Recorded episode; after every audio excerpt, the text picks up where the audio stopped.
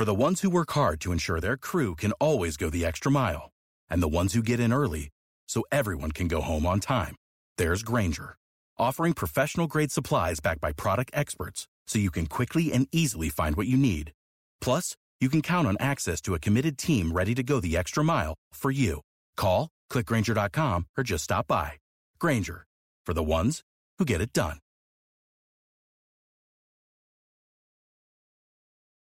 Your source for weekly updates on what's happening in the world of motorcycle racing, You know how fast you were going? industry news, trends, the people involved. I'm Ricky Carmichael. Kevin Schwantz. This is Josh Teemuth. This is Kelly Smith. This is Travis Latrobe. This is Jeremy McGrath. And now, Pit Pass Radio.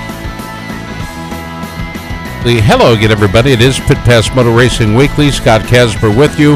Glad you're uh, joining us on the show. It is a uh, well, it's a weekend to remember as we look back over the weekend. And here to talk about it, our own PJ Duran in studio. PJ, it was a flat track kind of weekend. Absolutely was. I've heard uh, and witnessed Springfield was going on.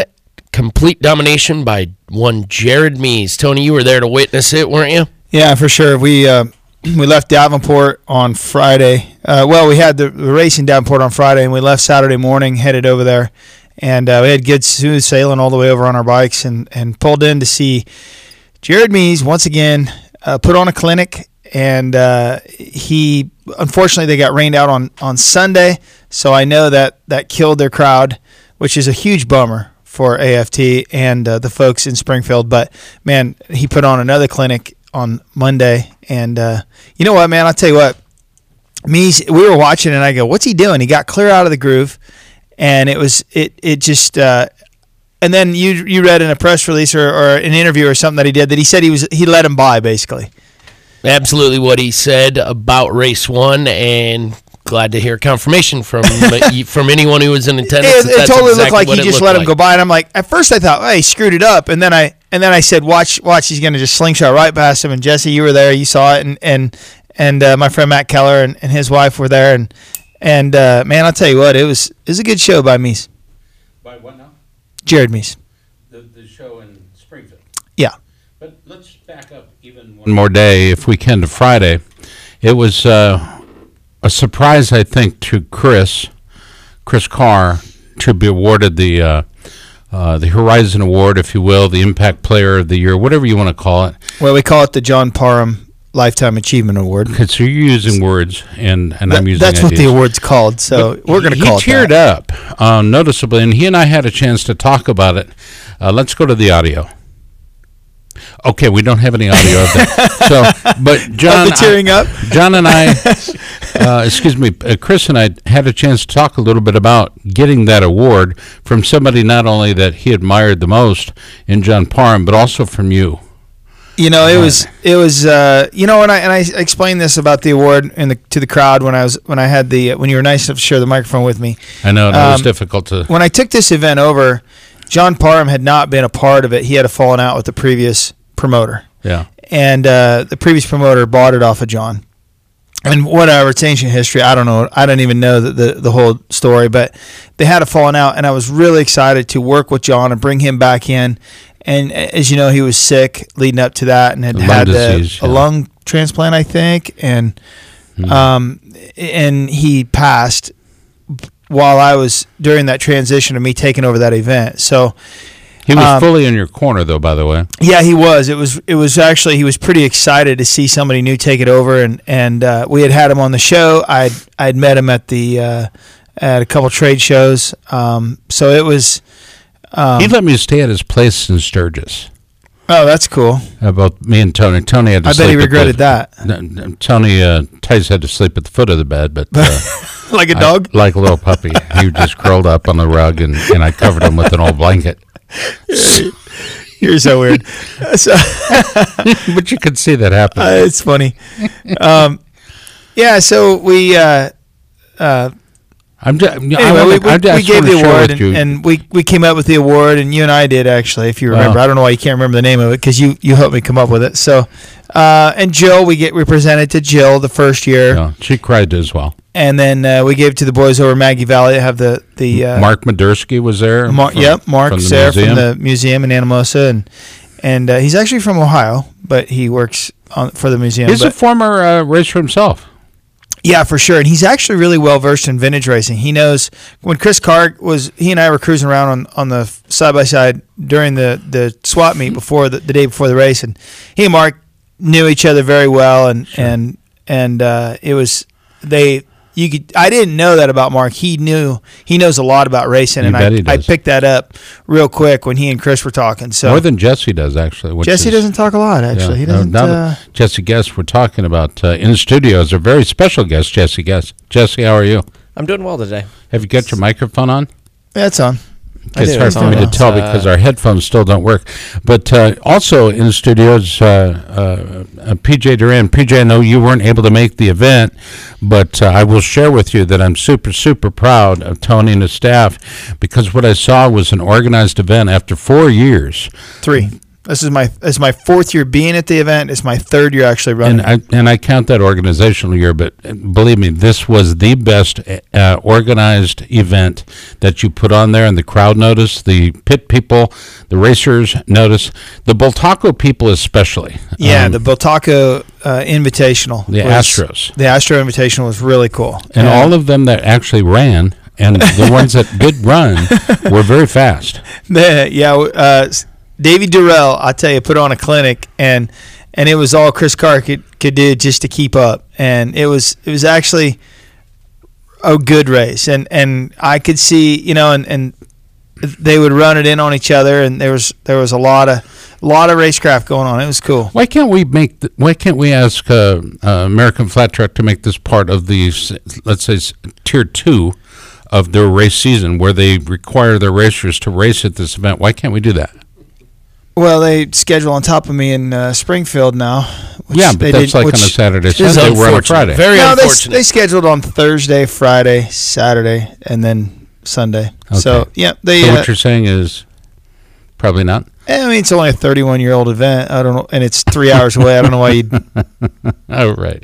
Uh, do up on the show, Tony. Let's talk about the guests from the uh, bottom up. Okay, from the bottom up, we're going to talk to Nick McFadden, who uh, we've had on before. He's he's a very fast Moto America Super Sport Series racer, and uh, he's on a new team this year, Ridiculous Racing. So he's he's uh, I think he's uh, eighth place right now in the series. And then we're going to talk to Jake Lewis, who is a buddy of ours, and he races the Moto America Superbike Championship. Um, and then like we're going to have uh, Ashton Yates, who is another road racer. So you're starting to develop a trend here.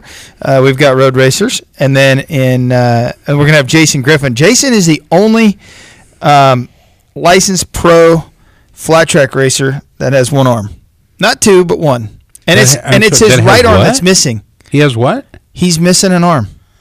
It's For the right real? It's very noticeable when you talk to him If, well, you, because he's missing. that's the one that you want to shake, right? He's a super cool guy, actually. what about Michael Lock? Michael Lock? Yeah, he's the man behind AFT, and I can't wait to be able to hear him so we can Well, let's talk. do that him. right now. Let's go to Michael Lock, our very first guest on the show, part of the Evergreen Podcast Production System. This is Pit Pass Motor Racing Weekly. Scott Casber, Tony Wink in studio, along with PJ Duran, our very special in studio guest, Jesse Guest. We go to Michael Lock right now. Michael, how are you? Now, this is going to be problematic, Jack, if we can't hear our guests. Still problematic. Okay, tell you what, let's do. Jack, can we go to commercial break? We'll come back with our guest, Michael Lock. Let's do that right now. You're listening to Pit Pass. And by the way, if you missed any part of the race over the weekend, we apologize. We want you there in person. There's a reason for that. First of all, great, great uh, guests, great lineup of racers Good racing. and an out, outstanding race. Even the flat track guys, you know, we had a, a great bevy of flat track racers as well.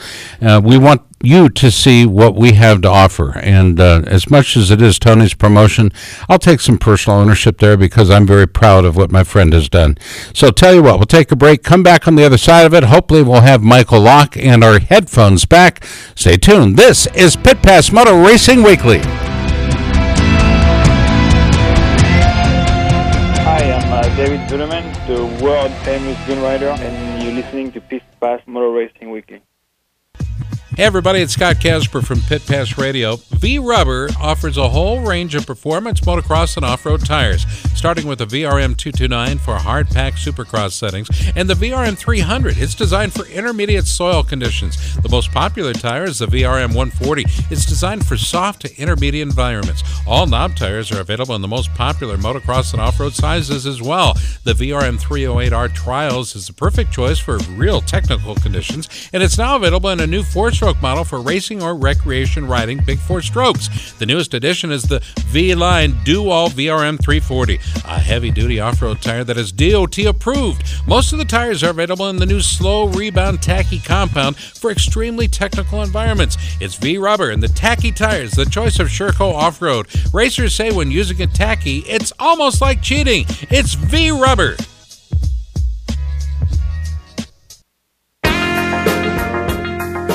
Hey, Moto fans, we do our best to keep you in touch with what we're doing through our website, iHeartRadio, Facebook, Twitter, and more. Well, now you can listen to Pit Pass Radio on your handheld device anytime with the all new Pit Pass app for Android or iPhones. Go to your App Store now and download the new app Pit Pass at no charge. Yes, we have an app for that. It's the all new Pit Pass app. Get it today.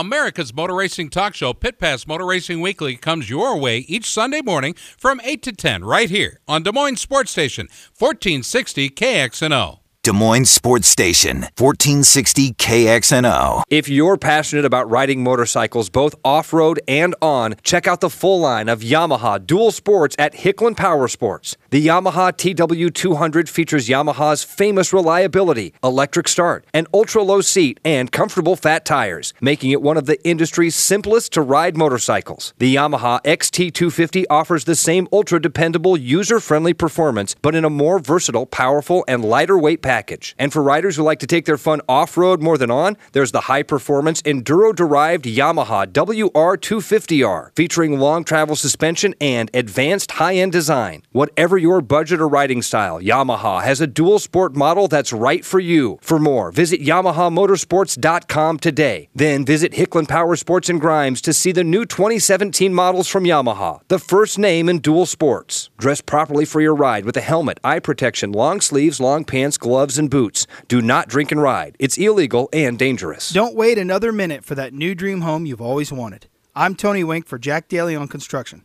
For 66 years, the De Leon family has been building custom homes, existing home remodeling, and adding on for customers across central Iowa. The De Leons will offer you one on one attention that the big builders simply can't. They'll walk you through the process so you'll get the home that you want. Jack works well with your plans or can show you from his library of over 1,200 house plans and make your dreams a reality. Call the De Leons at 515 321 5225. Tell them you heard about them on Pit Pass Radio and receive 5% off the price. Jack De Leon Construction, serving Iowa since 1946. This is Geraldo Ferracci, and uh, we're on uh, PPAS Radio. And Well, thank, you very for much, uh, Geraldo Ferracci. Geraldo Ferracci? Either way you look at it. That's my Fast guy. Ferracci. Yeah. Welcome back to the show. It is Pit Pass Motor Racing Weekly. Scott Casber, Tony Wink, uh, PJ Duran in studio. Eddie Kuhlenkamp in our, uh, our home based offices and studios in Advanced, North Carolina. In studio also, we have a very special guest, and Jesse guest. Jesse, how are you? I'm doing well today. You're part of the uh, United States Air Force, right? Uh, yeah, that's correct. And uh, are you on are you on 24 hour standby with the hurricane and the hurricane recovery uh, efforts? Yeah, they asked for uh, availability for people to go down and uh, potentially evacuate people out um, just due to the conditions. But Florida's out of the picture now. I mean, it's it's standard off the coast of Orlando, and obviously, if you're listening to this in the past tense, it's okay. But it's off the coast of Florida. So, what about the chances of the U.S. military being called in to assist those that are in desperate need in the Bahamas? Uh, it's pretty likely. I mean, uh, we'll kind of support wherever. I mean, we've gone to other countries before just to help out after disasters. Um, so it makes it kind of nice. Well, our thoughts and prayers are with those folks in in uh, the Bahamas. They didn't just get hit hard; they got hit hard forever. And uh, five deaths that we know of so far. And uh, we look forward to uh, hearing some positive news out of the Bahamas. And uh, anyway, uh, if you missed any part of hour number one uh, earlier, anyway, Nick McFadden, Jake Lewis do up in hour number two, Ashton Yates, Jason Griffin also guesting in hour number one. But we start the program with Michael Lock. Michael, how are you? I'm very well. How are you doing, guys? Well, we're good, but what do we got to do to uh, to to get uh, you to work with Tony on this event so we don't have second uh, secondary uh, dates so we get more people out to both of us. Let's just get right to it, Michael. Let's get there, right there. We're uh, we're working on a Springfield solution for the long term. what are you thinking? What what direction are you going to go with that event? You think? Well, you know, it's interesting. We had um, we had a rain affected program in uh, in May, right? Um, and that caused us to um, double up for Labor Day weekend uh, and and run a doubleheader on uh, on the mile. And then we got a rain affected program this weekend as well, and, and have ended up running um, over a, a very long weekend, and it stretches the resources of everybody. And um, you know, weather's been a real issue this year. Um, after three relatively easy years, I think we, we got payback this year. So we're looking at options for um, Springfield for the long term and discussing with Dave and uh, and Tom Rakiso, uh, who are the promoters there, on what we might do to um, you know to protect and preserve what is probably the most famous AFT race on the calendar. Um, and it's possible that we will uh, enshrine um, doing a double header in uh, on the Labor Day weekend um, from here on as possible. It's one of the options we're looking at. Yeah, that's and what Scott's referring to is I uh, took over an event that's 31 years old. That's three hours from Springfield, and the, and the tradition has been Davenport Friday night, head over to uh, Springfield on Saturday, and now we've got vintage racing and that's what we do in Davenport. It's a half vintage half mile, and, and we had George Roeder and, and uh, Davey Durelle, Chris Carr, a bunch of bunch of old geezers racing it, and the crowd mm-hmm. loves it.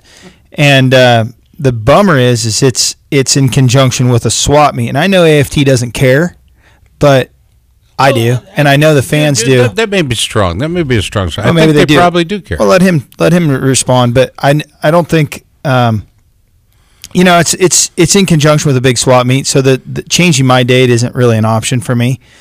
Um, and it's it's 31 years old, and I realize it's it's different racing, but the fans are the same guys. You know what I mean? And without the fans, that event will die. Well, what do we, what do we have to do to be more? Um, uh, you know, fr- I think friendly. I, I, why can't we put it under the umbrella and have it like a licensed event? I don't think we need the well, license. I think I, think I just problem, need no competition. Your problem is the uh, your, your pro- well, we're not competition. Um, uh, your, I think your problem is that um, uh, Steve Nace runs the All Star program on the Friday. Um, we run uh, we run obviously over the weekend on the mile. Steve runs on the short track or the TT on the Friday night, um, and uh, we've been a guest class with our singles there for the last couple of years. But it's not our event; it's Steve Nace's event, and we run we run the mile obviously over the weekend. And what we might be doing in the future is running um, just once a year, which is Labor Day weekend, rather than twice a year, uh, and running the Saturday and, and, and Sunday events. Um, so that that's one of the options we're looking at. Uh, Michael Lock, our guest, and uh, American Flat Track AFT. If you're uh, if you're just tuning in, he is the chief executive officer of AFT. Made so in 2015, and the difference between 2015 and today has been remarkable. Not only have the numbers in the stands gone up, the competition level has gone up as well uh, in the pits. It's very obvious. Chris Carr got out at the right time. Um, and don't tell Chris because Chris cries anytime I talk to him. But I think, um, and Michael, would you agree that we're seeing more support uh, for flat track from the industry itself, but we're also seeing better and more capable riders? Agree or disagree? I think the things are hand in glove. Yeah. Um, uh, you know, we, we said back in 2015 that we needed the support and the resources and the muscle of the OEMs to get involved in this sport if we were going to do something interesting with it for the long term. And really, only Harley Davidson had supported the sport consistently over the last 30 years, and, and bless them for doing it, but sure. it's not enough. Um, and so now, with um, the direct or indirect factory support from Harley and Indian and Yamaha and Honda and KTM and Husqvarna, um, uh, and others to come, uh, I think we've got something now that um, that we can really scale and we can take to new fans. Sure. Uh, and we, in fact, we can get returning fans. People, who, the number of people I spoke to at Springfield this weekend who had either never been to Springfield or hadn't been for years Oh my goodness. um, was remarkable, was absolutely remarkable. So I think all these things go hand in glove. And um, you look at an athlete like uh, Jared Mees. Hmm. Um, Jared is a professional. Yep. Um, he trains properly. He eats properly. He's totally focused, um, and and he wins. Um, and I think that now that it's worth winning, um, I think that uh, that's breeding an attitude throughout the uh, the race paddock, both in the twins class and in the singles class. Well put. Let's Um, go to Tony Wink. Tony, I know that uh, we've got a lot to accomplish here, but you want to go to PJ instead? Sure. Uh, let's go to PJ. I'm sorry, PJ. Well, that's all right, Michael. We've talked to you in the past, uh, earlier in your tenure with AFT. Um, clearly, I am sure you had goals that we did and did not discuss. Uh, from your perspective, now that you're a couple years on, what uh, what goals have you left uh, perhaps unmet? That because again, clearly there is a great amount of momentum. Um, in the AFT paddock and in the AFT sport itself, uh, what goals have that you've set are you are you feeling perhaps have been left unmet? I think we've not yet realized um, fully the commercial scaling of the sport. What we've done is, um, at series level, we made a tremendous number of investments, some tactical, some strategic, uh, in changing classes, in uh, growing the series, taking it to new venues, investing in a TV show, investing in uh, streaming and social media and all sorts of new avenues to, to create a new fan base. Um, but I keep using the word investment. Right. What we haven't done is we haven't counted the reward on that yet. Um, and, and I think you'd find that um, uh, OEMs who got involved in the sport would say they're getting a good return on the investment. They're getting a lot of eyeballs on the sport for the amount of money they put in. And I think you would also hear some of the riders say um, they're compensated in a way now that they never have been before. So we made a start. But the promoters of the sport um, are still on fairly skinny margins. Um, and the series itself, which has made the biggest um, uh, level of investment, certainly has not seen a return on it yet. Um, so, uh, goals for me, um, uh, you know, both at operational level, but also at um, uh, at the level of running a commercial business, are that we still need to scale further. Uh, and we scaled, you know, 50-fold in five years in terms of the number of fans we have following the sport. Um, but we haven't monetized that yet. It's been important first to get the momentum, uh, to grow the sport and get people excited in it. But down the road, we need to turn it into a business as well. For sure. And and Michael, the the uh, I got to tell you, overwhelmingly, the talk has been. What do you think of whether it was at Davenport or Springfield this weekend? What do you guys think of the 16 rider program? Can you explain that? And we and I didn't want to wait till the end of the segment, but we are kind of running out of time. If you can explain that, because everybody's losing their minds over this, right? Yeah, yeah, Yeah.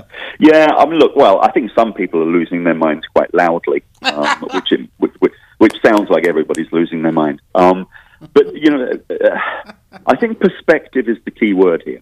Um, back, we talk about 2015.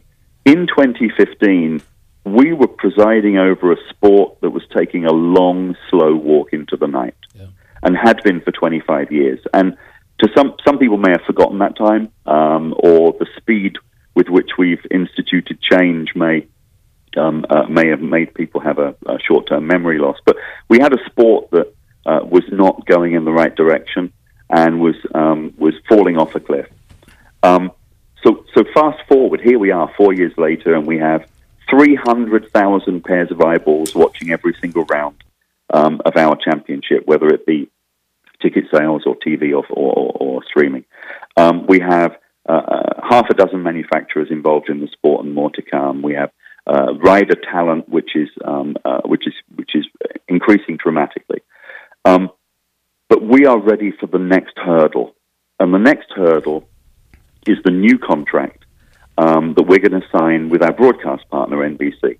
Up until now, we have unbelievably scaled a sport to have good ratings numbers with tape Right. delay. I don't know how many of you guys watch tape delayed sport. I don't know anyone who watches tape delayed sport. Um, everybody wants to watch live sport. And so the discussions we're having with NBC are about how do we move towards a scenario where we can selectively run live main event. But but to In be fair, to Michael, there's there's a lot of what NBC does that is not live. Most of it is delayed, especially racing. Yeah, and it doesn't get very high ratings. No, it doesn't. That's the biggest problem. My shows are always tape delayed.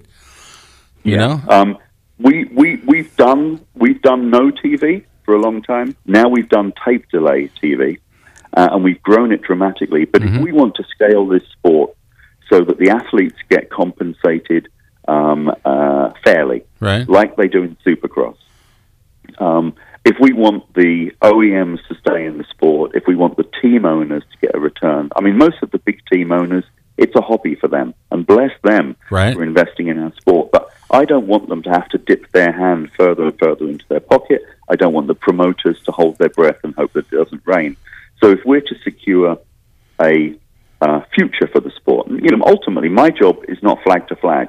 My job's making sure we're all here tomorrow. Right. Um, and and to, in order to do that, I need to be able to work towards what a experienced broadcast partner, Thank you. NBC, who who um, who who really now I think are becoming the default choice for sports in America, both uh, on the network and on uh, SN.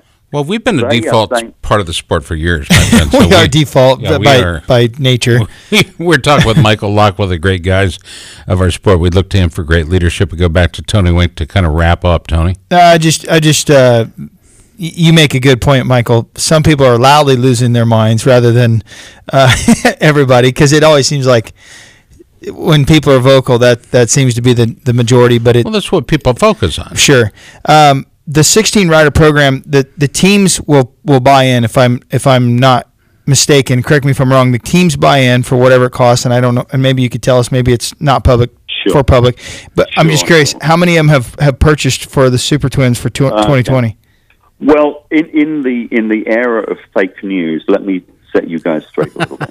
Um, we we have not actually yet published the prospectus. Um, Wow. We're still in the discussion stage, both with manufacturers, um, the broadcaster, and the significant teams. We outlined a we outlined a white paper saying what we wanted to do. We've Sure. been taking feedback. Some of it very supportive, some of it very critical. That's the nature of the beast.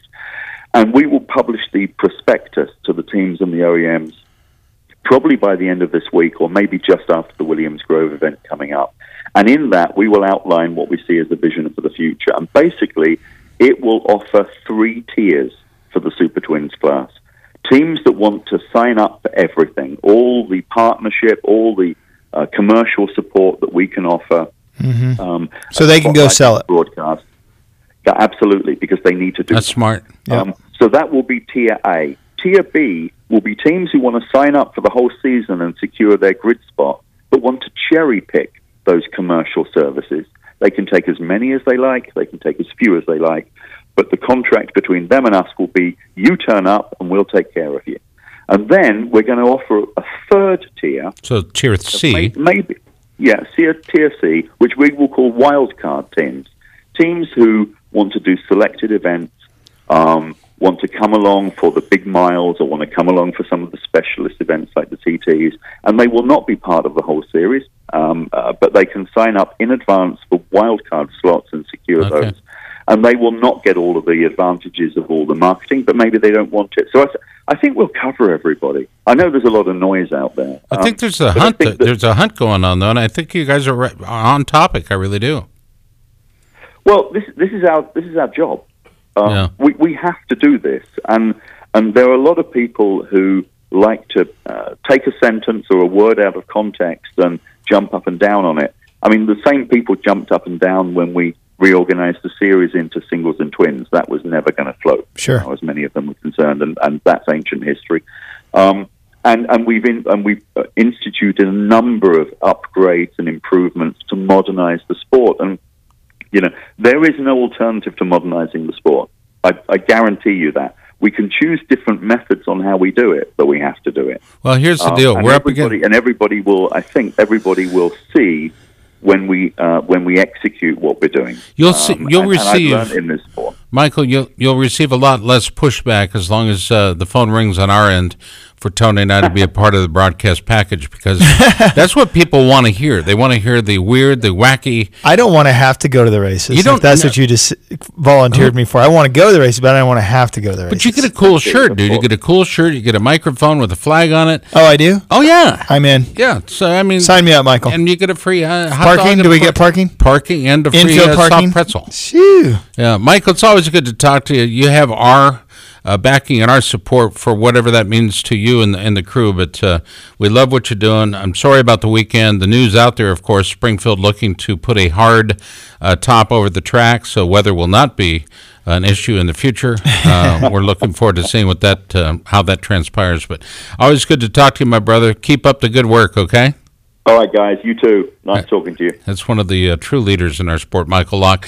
Hey, by the way, the FIM Board of Directors met at the Federation's headquarters in Switzerland August 27th to 28th. During these two days, the board addressed many FIM topics, including what appears to be a move to drop the World Anti Doping Agency in favor of the U.S. Anti Doping Agency, which the FIM says will provide a new, simplified, and speedy procedure for anti doping tests for the AMA Supercross and FIM World Championship. Here's my You ready?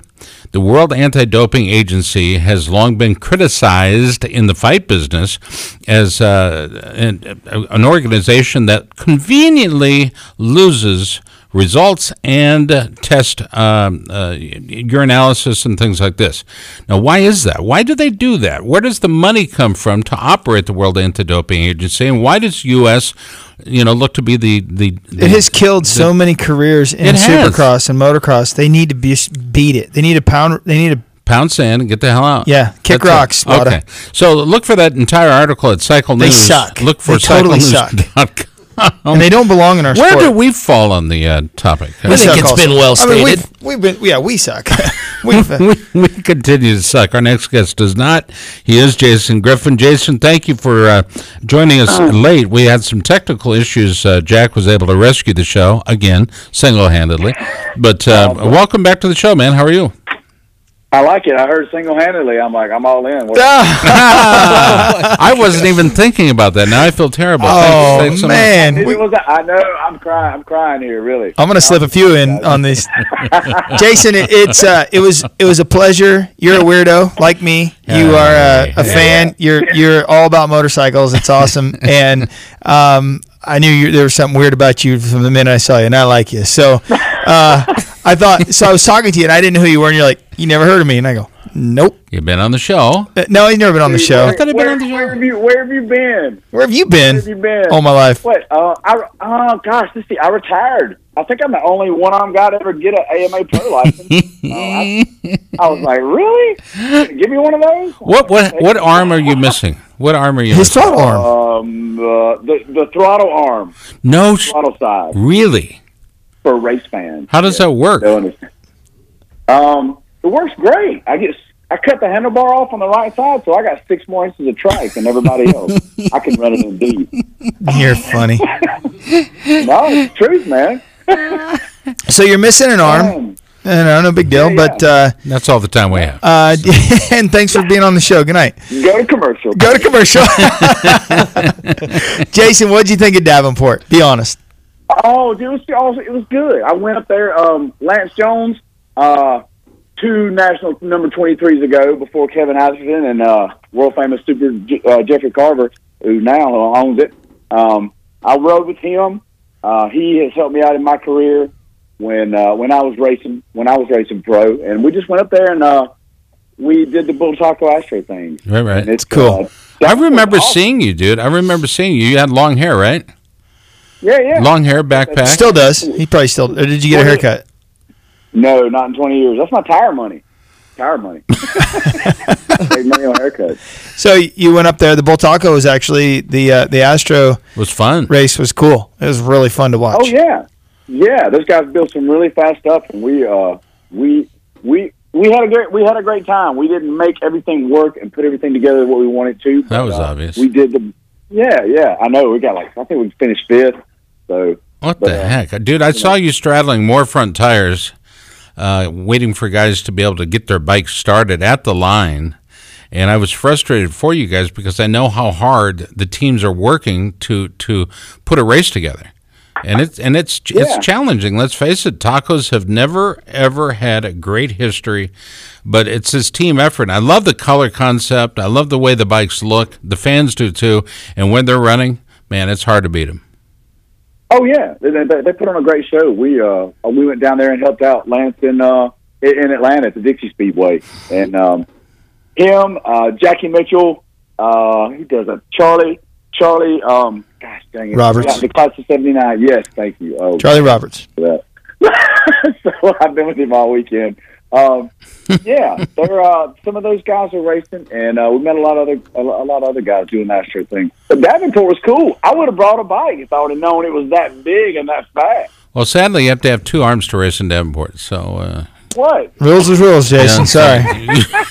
the guy that runs that's he's a real stickler Is for the really? rules. He's it's, And he's- he Still, he still allows me to come back. How about Yeah. that, Jason? It's it's it's good to talk to you. This is what's interesting is your perspective, though. I think on on on the teams because we saw more than just Bultacos running. What was your overall thought uh, on the competition uh, in various classes? What what did you think of the event?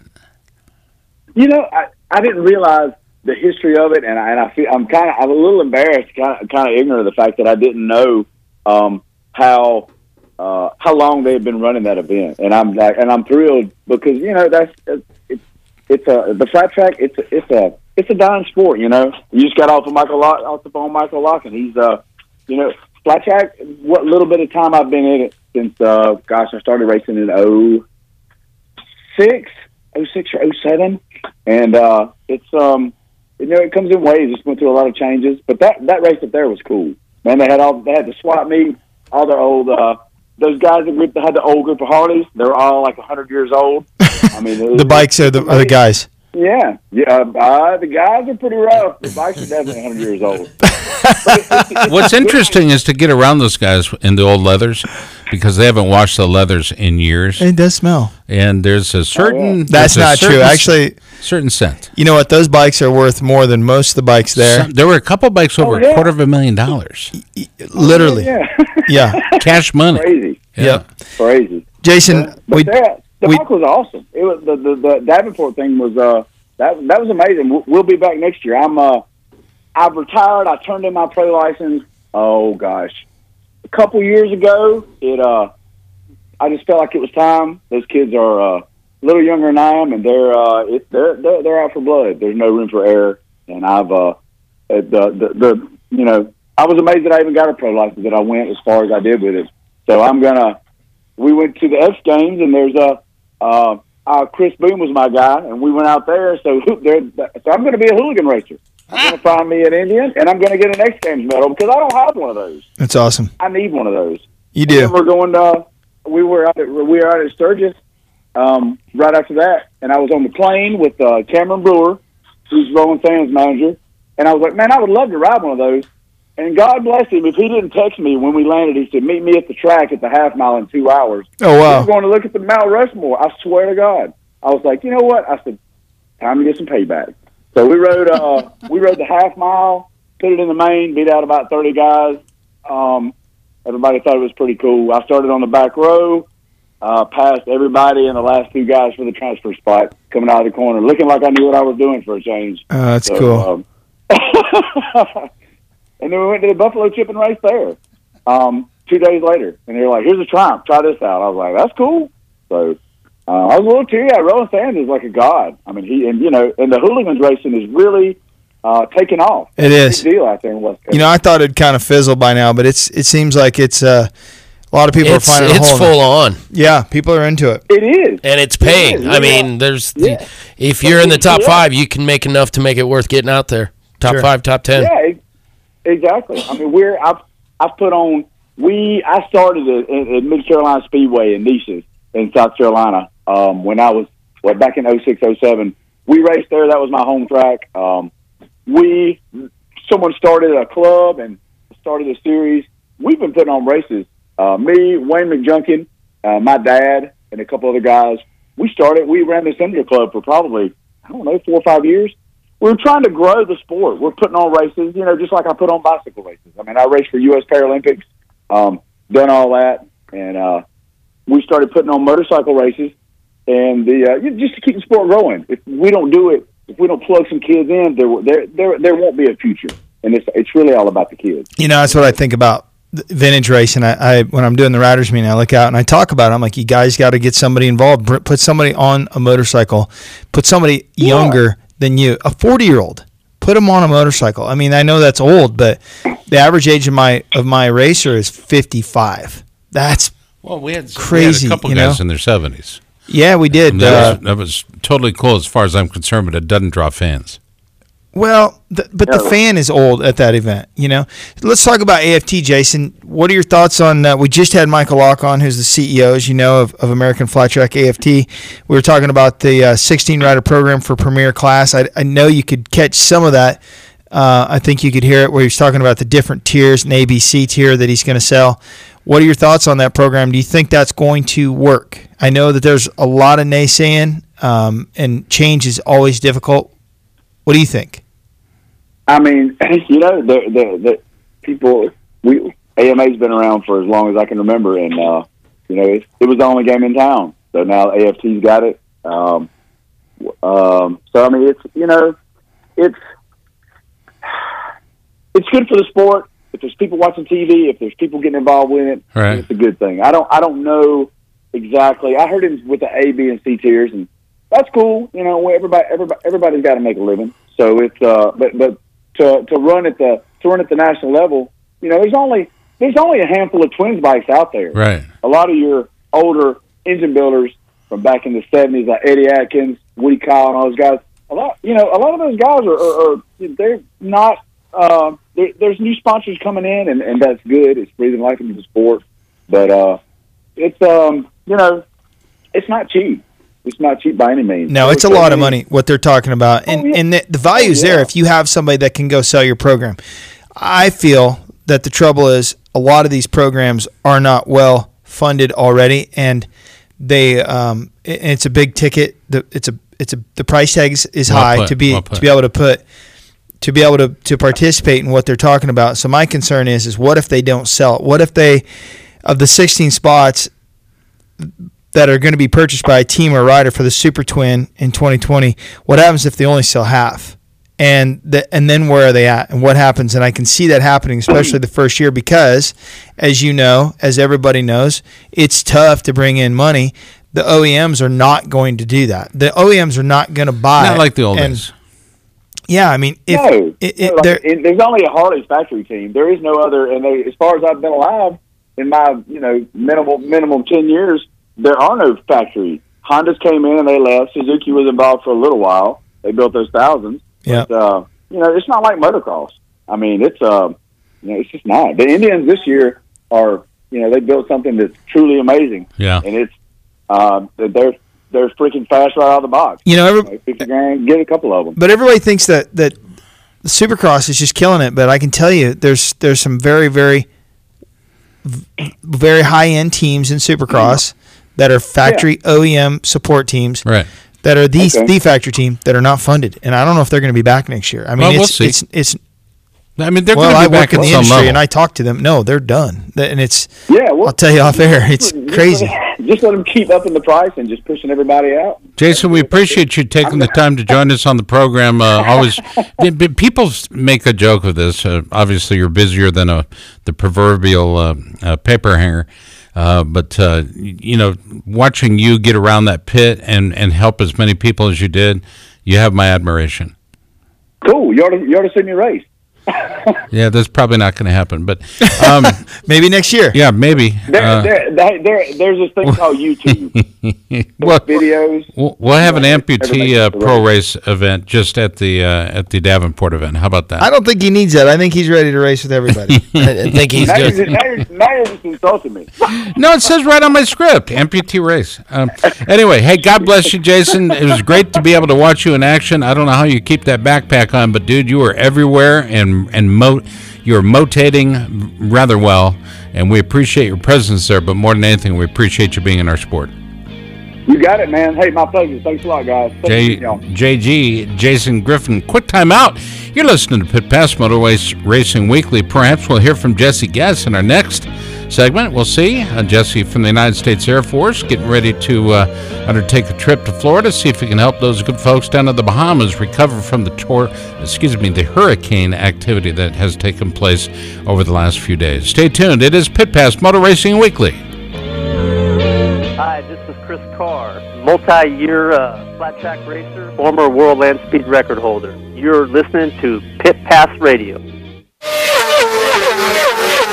With no speed limits, no tickets, and no left turning minivans, Track Addicts Track Days allows you to experience the performance of your sport bike in a safe and fun environment. Track Addicts Track Days offers a variety of programs ranging from their new rider school to their advanced group sessions for experienced track riders. Get all the details at trackaddicts.com. That's trackaddicts.com or call Ducati Omaha at 402 408 4400. Learn to ride your sport bike the way it was meant to be ridden with Track Addicts Track Days. With the tremendous amount of horsepower and torque created by modern dirt bikes, today's racewear must withstand tremendous forces. It must breathe well, be lightweight and protective, yet still durable.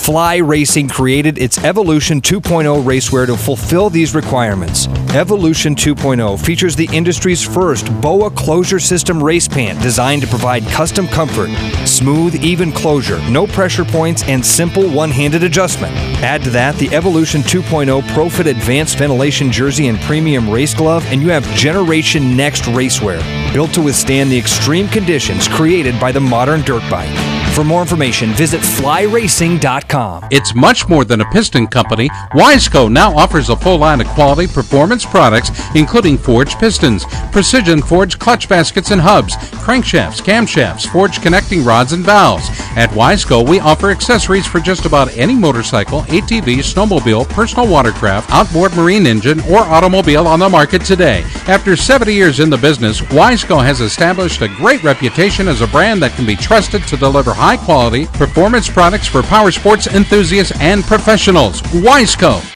America's Motor Racing Talk Show, Pit Pass Motor Racing Weekly, comes your way each Sunday morning from 8 to 10, right here on Des Moines Sports Station, 1460 KXNO.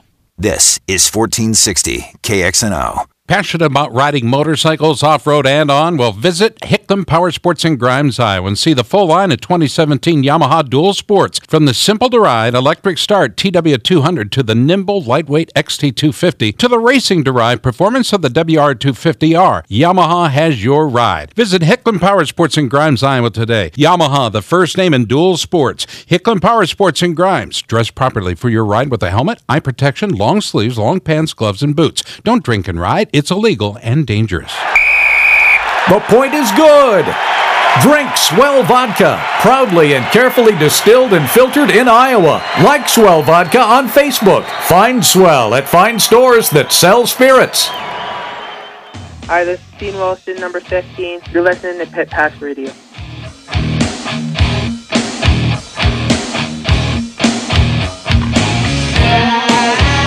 I tell you what, that Jason is a chatter. He loves to chat, loves to talk. He's also a promoter, by the way, Tony. And I know I, it. I know that he's got uh, your best interest in heart. I do want to thank um, everybody at the Mississippi Valley Fairgrounds. This is perhaps the best unified effort, uh, including Fred. My God, Fred was a, a champ. He's our technical engineer over there. He and his assistant, uh, uh, I thought, did a wonderful job. We sounded good. And uh, they corrected the mistakes of the past. And Now that I mention, now that you mention, I don't think I paid Fred. And that's that's okay. Or you, Um, but- paid but I a- mean- I paid him a compliment.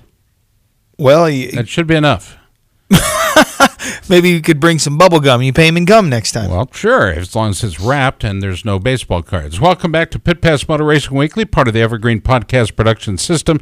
This portion of our program brought to you by our good friends at um, the Grimes based, yeah, you heard me say it, the Grimes based Hicklin Power Sports, Sea-Doo, Can-Am, Yamaha, Beta, KTM, Polaris all under one roof, but also PJ.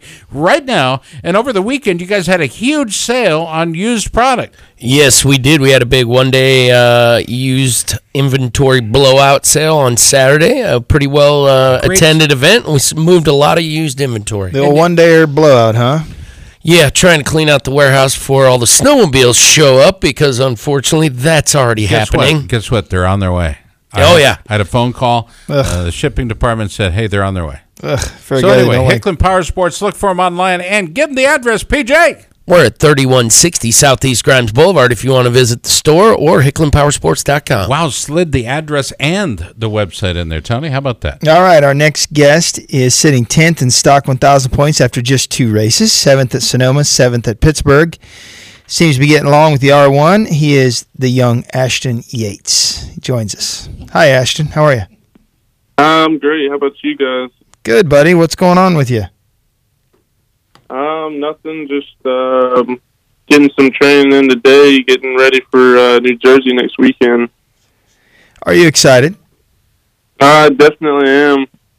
Yeah, we're uh, me and the whole crew are pretty pumped on how it's going so far this year. On, or I mean, these uh, last few races on the 1,000, and to finish the year off. So, yeah, definitely looking forward to it. And New Jersey's kind of been a good track to me in the past too. So, Ashton, you've uh, you've been in the Moto America pits for some times now. How, how some time now? Um, you were a perennial favorite in the at the time the KTM 390 Cup. Uh, you've done some time on a Super Sport, correct? Yes, that's right. And now you're on to the 1000s. Uh, it- I mean, do you feel like this is the bike for you, the big bike? Uh, yeah, definitely. I think so because um, I really enjoyed the KTM and the the Junior Cup bikes. They were smaller, and I was kind of used to training on stuff like that at the time. And then when I got on the Super Sport bike, like um, I just couldn't get comfortable with it for some reason, and I was just trying to ride it more like the smaller bikes. Um, and I didn't really fit on it as well as I do the 1000 now. When I got on the 1000, um, I kind of felt like I was at home, and uh, I do a lot of training now actually on 450 supermoto bikes, and it's to me the 1000 is a lot like a 450 supermoto bike What? at a kart track. How does that happen? Yeah, and I don't know. I just fit on it way better, and I'm a lot more comfortable on it, and I just I don't know. I like the power, and uh, it's, it kind of fits my riding style too a lot more than the super sport bike did. Can you tell me how, how a 450 on a kart track translates into an R1 on a on a uh, a, a big track like you guys race? That's that's interesting to me. Is it the sliding or what? I mean, what is it?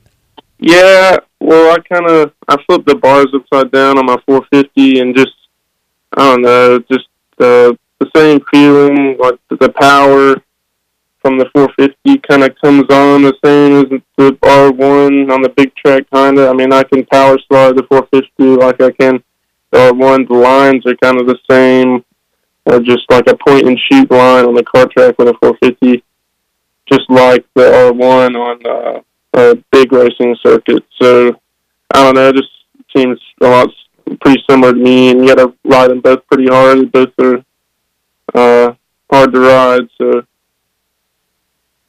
So, uh, Ashton, you've only had two. Is it correct me if I'm wrong? You've run two races this year in this class. Is that correct? Stock 1000. Yeah, that's right. Because uh, actually, we've only run one race a weekend so far, but um, uh, that's how it's going to be this weekend in New Jersey also. But um, the last race of the year at Barber Motorsports Park will be a doubleheader for the Stock 1000.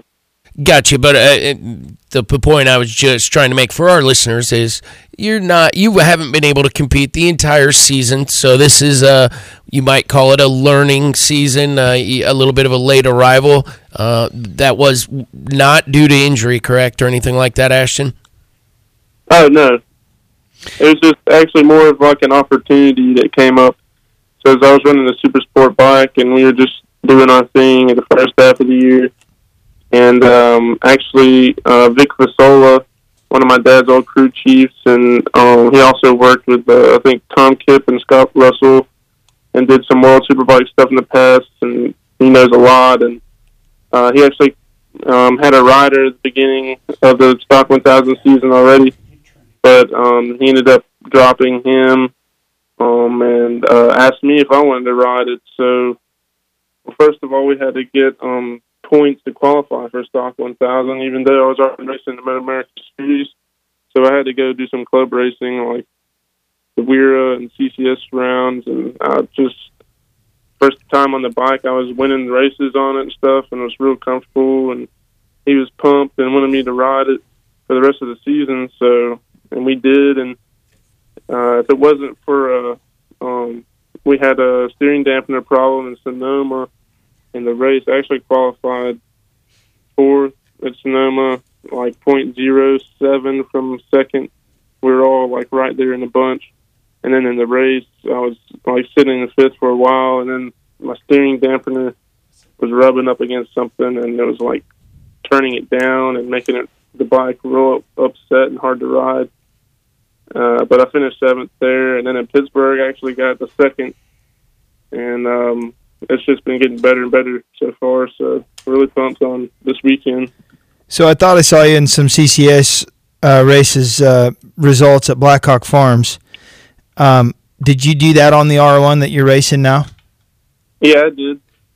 So you got you got a little warm up, uh, and, and you got to shake some of the bugs out before you actually sh- showed up at a Moto America race with it. Yeah, yeah, it was like I I rode a 1000 before. It was like two years ago. Like it was a GSXR 1000 just to play around on a track day. But uh yeah, um I think it was the weekend before that Blackhawks uh or that CCS round. I did a WERA round at Roebling Road, and that was my first time riding. I mean, my second time riding uh, 1000, first time in two years. But and uh, I got I was super comfortable right away and really happy with it.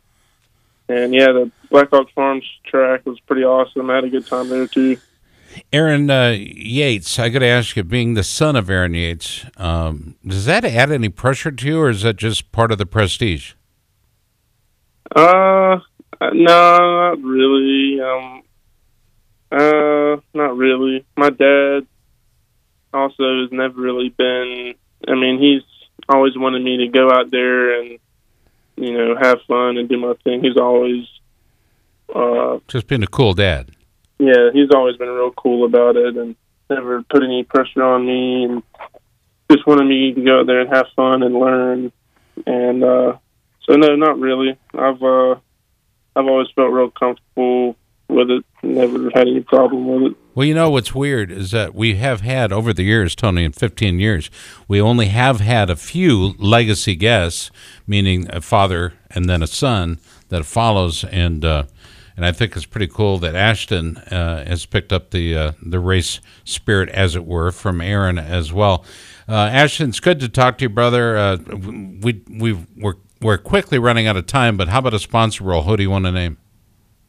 Uh, yeah, for sure. Want to um, thank Vic Fasola, uh, Vic Fasola Racing, and uh, HJC helmets that uh, keep me looking good and um, keeping me safe and speedy. Uh, in Yates Racing, I guess is all for now. But to be fair, your dad said that you're a handsome guy no matter what. So yeah, that's just your dad, not us. We we we don't necessarily concur.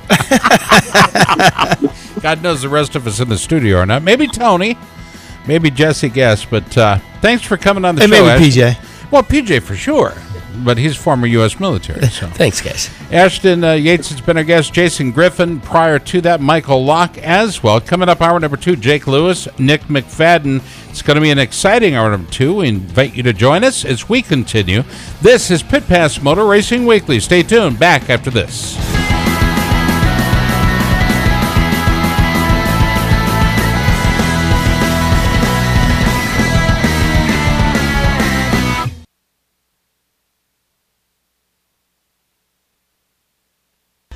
Hey everybody, it's Scott Casber from Pit Pass Radio. Vee Rubber offers a whole range of performance motocross and off-road tires, starting with the VRM 229 for hard pack supercross settings and the VRM 300. It's designed for intermediate soil conditions. The most popular tire is the VRM 140. It's designed for soft to intermediate environments. All knob tires are available in the most popular motocross and off-road sizes as well. The VRM 308R Trials is the perfect choice for real technical conditions, and it's now available in a new four-stroke model for racing or recreation riding big four strokes. The newest addition is the V Line Do All VRM 340, a heavy duty off road tire that is DOT approved. Most of the tires are available in the new slow rebound tacky compound for extremely technical environments. It's Vee Rubber and the tacky tires, the choice of Sherco off-road. Racers say when using a tacky, it's almost like cheating. It's Vee Rubber.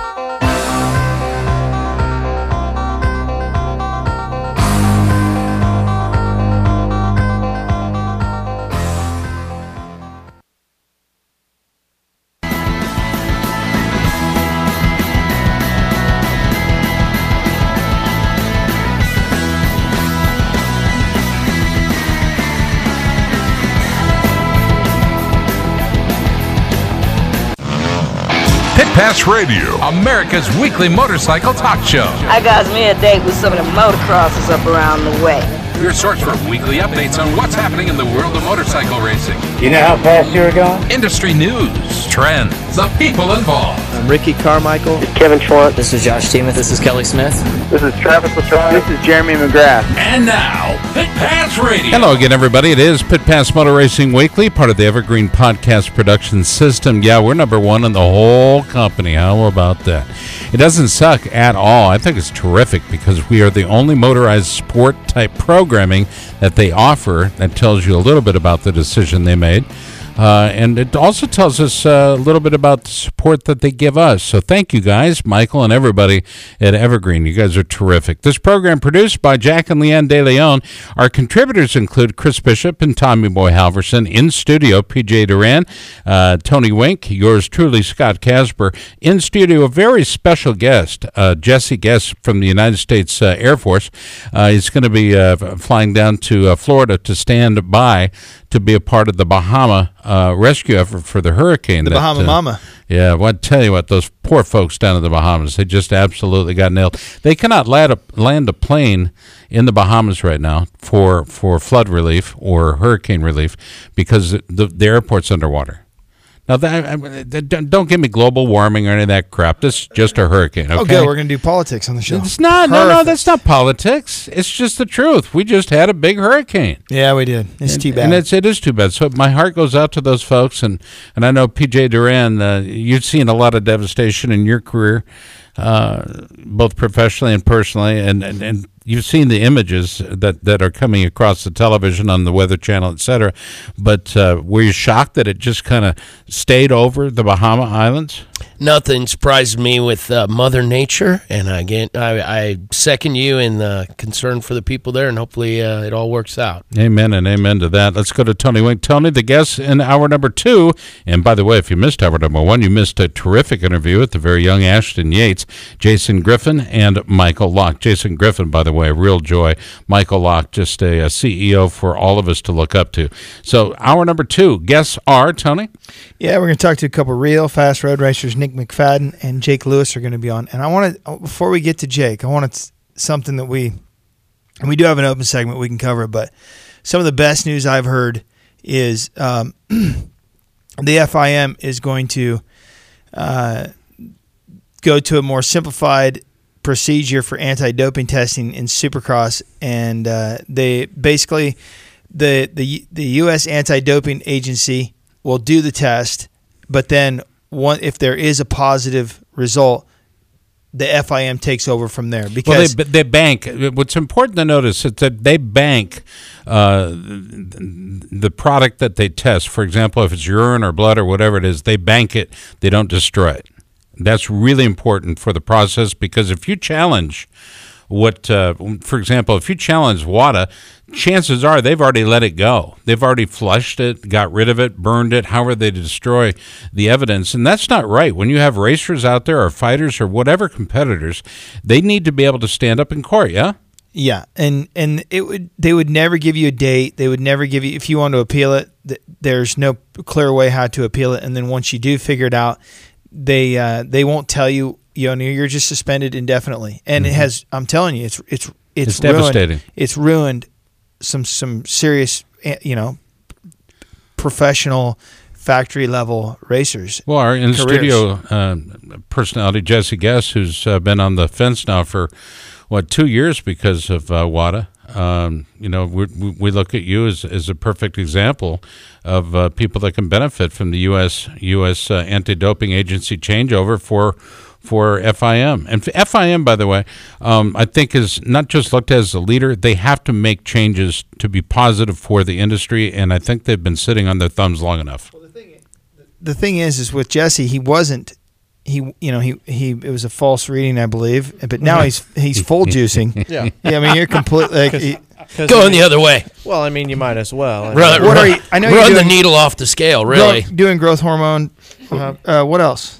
I mean, pretty much just Monster any- Energy any- drink. Anything I can. Oh, yep. You Sure. just pretty much uh, mainline Monster Energy right into you. Yeah. What else are you doing? I, there, we were talking about it the other day. It's like some other HGH, stuff. little human growth hormone. Yeah, that's what. Well, that's we You doing that. mentioned that and one. then, Sure, uh, sure. And then you're juicing from a guy named Carl. You're getting it down in uh, Biloxi or somewhere. Yep, yep. That's the really I didn't the realize spot. Carl's still in the business. I yeah, had you no know, idea. I mean, There's some Biloxi's high- the place to get the juice. It You're is. really juicing. is. There's some there's some pretty serious cattle operations in Iowa that have a have a wealth a wealth of high powered uh, yeah, growth he's growing hormones. horns now. Hey, we so got we got this is my Jake Lewis concern. on the show. We better uh, Jake, before Jake, he uh, hangs up on us. Yeah, Jake Lewis joins us. Jake, how are you? Oh, good. Just uh, listen to you guys have a heck of a conversation. Yeah, what do you think of that? Are you juicing? You're not juicing, are you? Well, Jesse in studio is juicing, and he's also uh, sporting a fresh set of horns. No, So I'm not he- juicing. Uh, trying to stay off that. Uh, Staying off the juice. J- Jake, do you? I mean, in a serious tone, you, you're a young professional. You're a young gentleman as well. I've known you since you were young.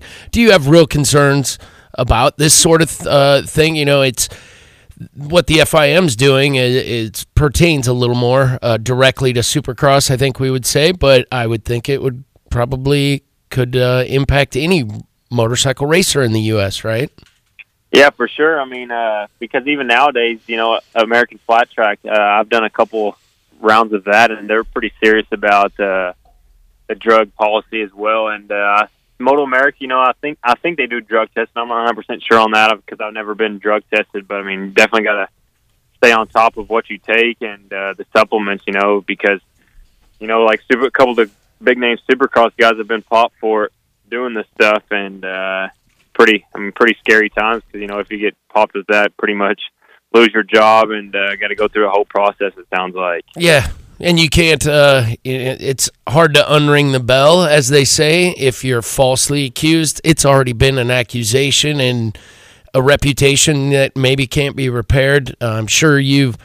Again, you're you're a professional. There's, but you do have to be cognizant of this, right? My my favorite, Jake, was when they uh, they suppose they te- they fuel tested Ricky Carmichael's fuel, and it came back that they he was doping his fuel, and he uh, I don't know if you I know, I know you watched the racing, Jake, but I don't know if you remember this. You're pretty young, but Ricky just said, "Okay, you think I'm cheating? Gotcha. I'm gonna go home then, and I'm done."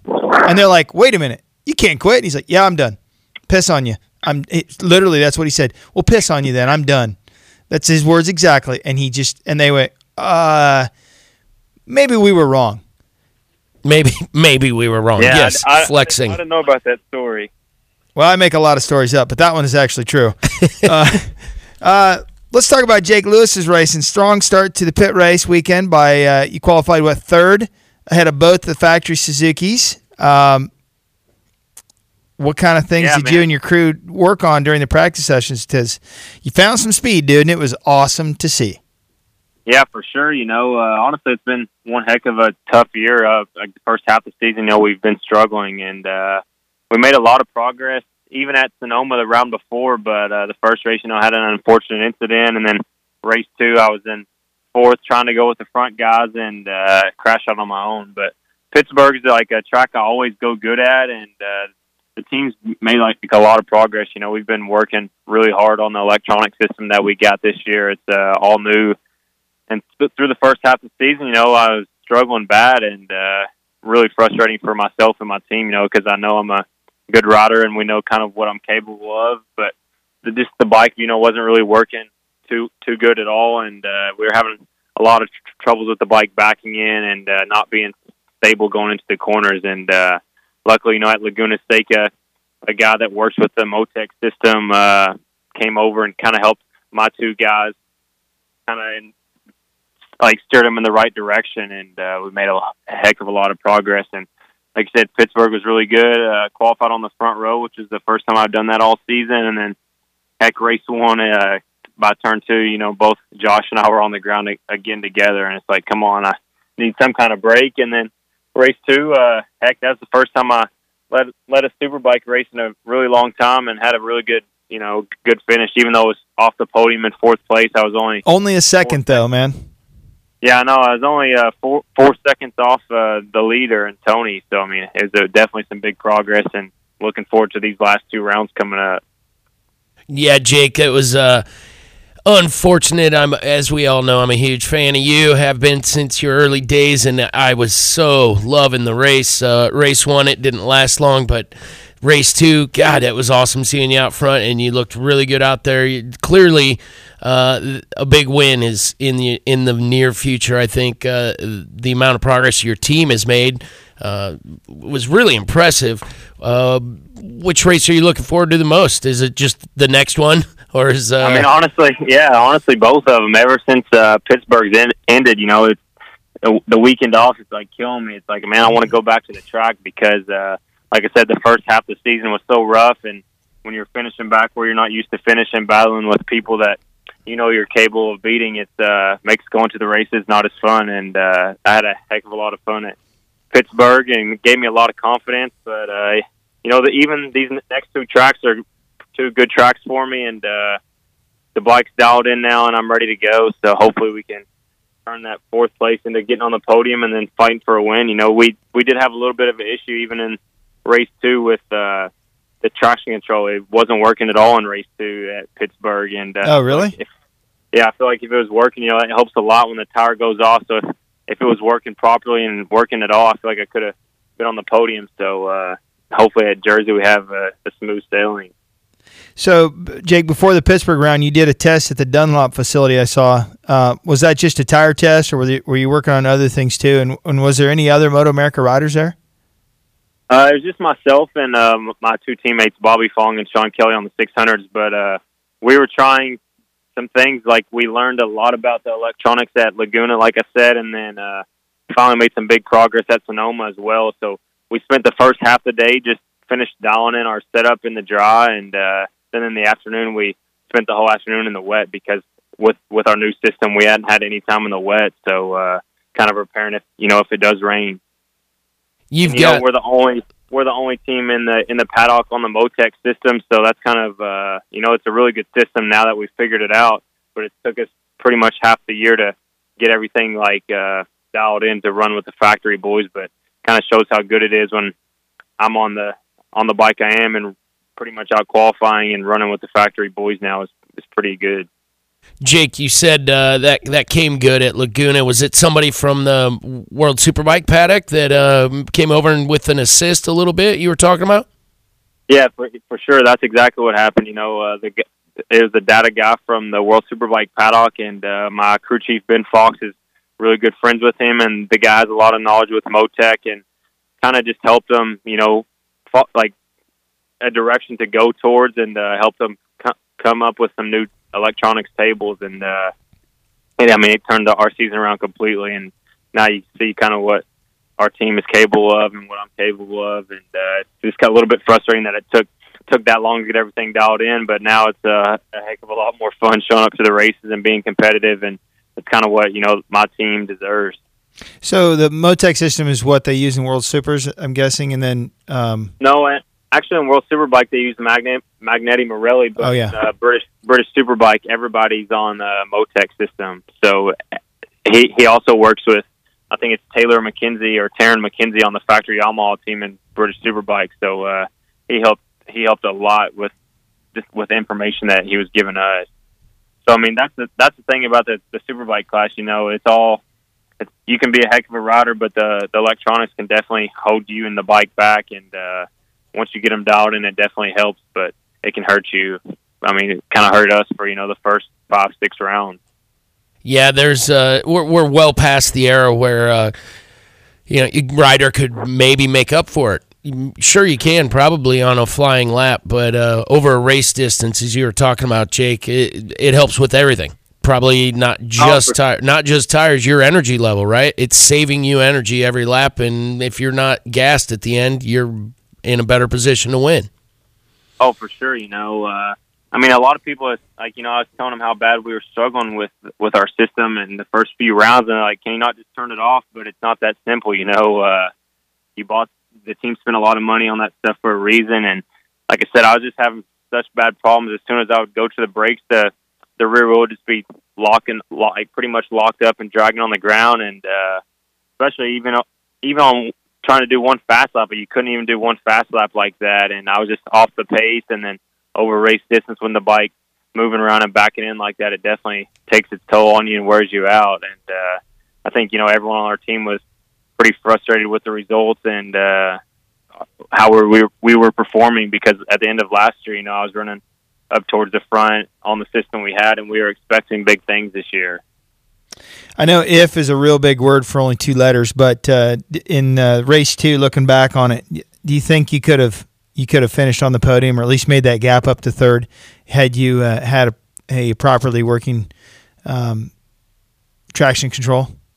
Yeah, I mean, honestly, I fully believe it because, uh, like at at the beginning, you know, when the when the tire's new and stuff, you don't really need the traction control. But when it takes the drop, and then especially, you know, I looked at my pit board and there were still eight laps to go, and uh, the bike was moving around quite a bit, and with no traction control, it, you know, it doesn't help keep the bike in line. And even from the very beginning, you know, I'm kind of I'm I'm the one managing the throttle instead of uh, kind of the electronics doing their job. So when Josh, me, you know, both Josh and I were both on the soft tire, and we were both sliding around quite a bit. But uh, I, I could like hear his traction control working quite a bit compared to my bike, where I was just managing it. So he was just coming off the corner stronger than I was, and I wasn't able to put myself in a position to pass him on the brakes or anything. So, I, you know, I, I feel like I definitely could have took the fight to him. You know, I still might have finished fourth, but I at least might have been able to pass him or at least attempt to. You know, so it's a little, a little bit of a bummer there, but it was positive leading the race and uh, being up front and learning from Tony and Cameron and Josh. Well, you're uh, you're due, as we all know, Jake. Let's talk a little bit briefly about uh, Springfield. I saw your name up there, and AFT in general. You've been running a fair number of events this year. Uh, you think that's going to carry on uh, next season as well, or is this kind of this season been a bit of an outlier? I know you've you've grown up flat tracking, and you've you've done flat track. Um, intermittently throughout even your road racing career, but this year it really seems like you you and other Moto America riders have been out there a bunch.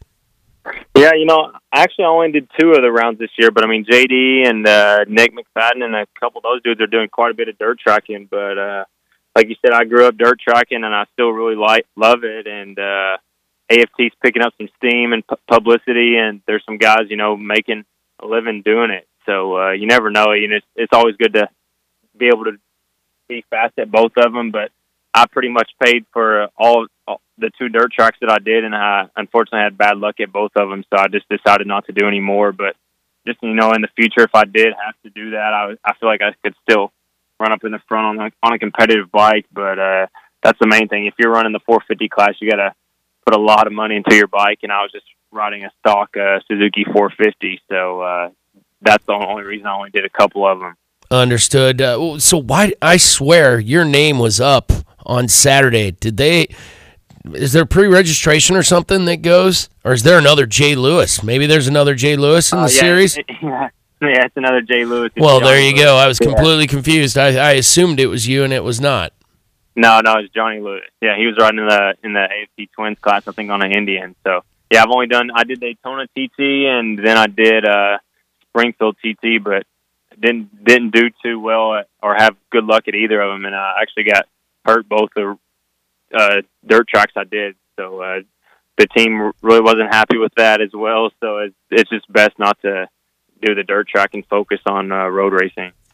You know, Johnny Lewis listens to the show. It's JL10. He can and, blame uh, me and he he can blame me He may entirely. be like, why did you?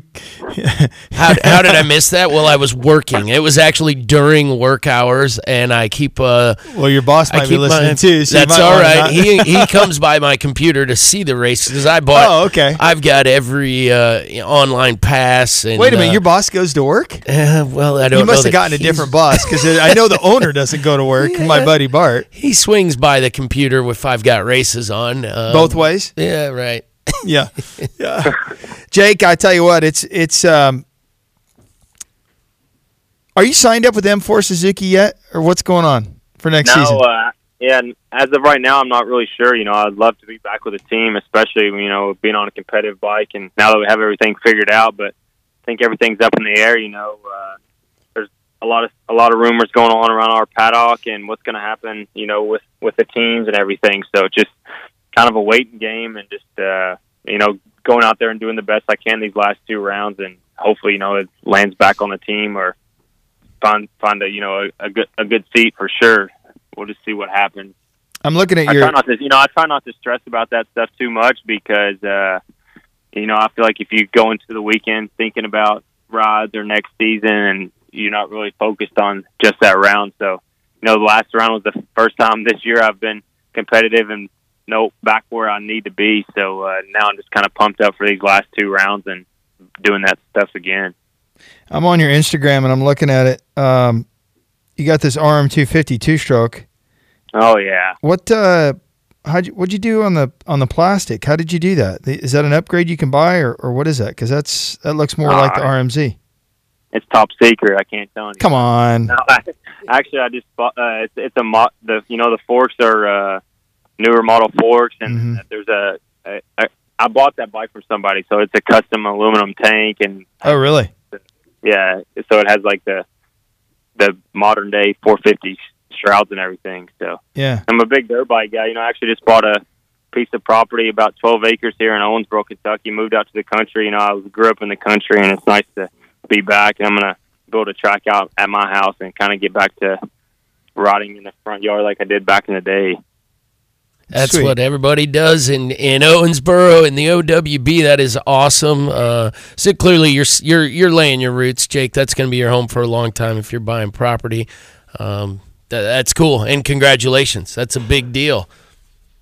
Yeah, thank you, man. It's uh, like I, you know, I moved to Owensboro once I graduated high school, and it's just a, it's a good town, and there's a, quite a few of us racers here, so it's just nice to have a place, you know, you can call home now. And uh, I'm fortunate I found a piece of property that I like. It comes, you know, came with a nice shop, and just gonna do do kind of what I want and have some fun at at this place.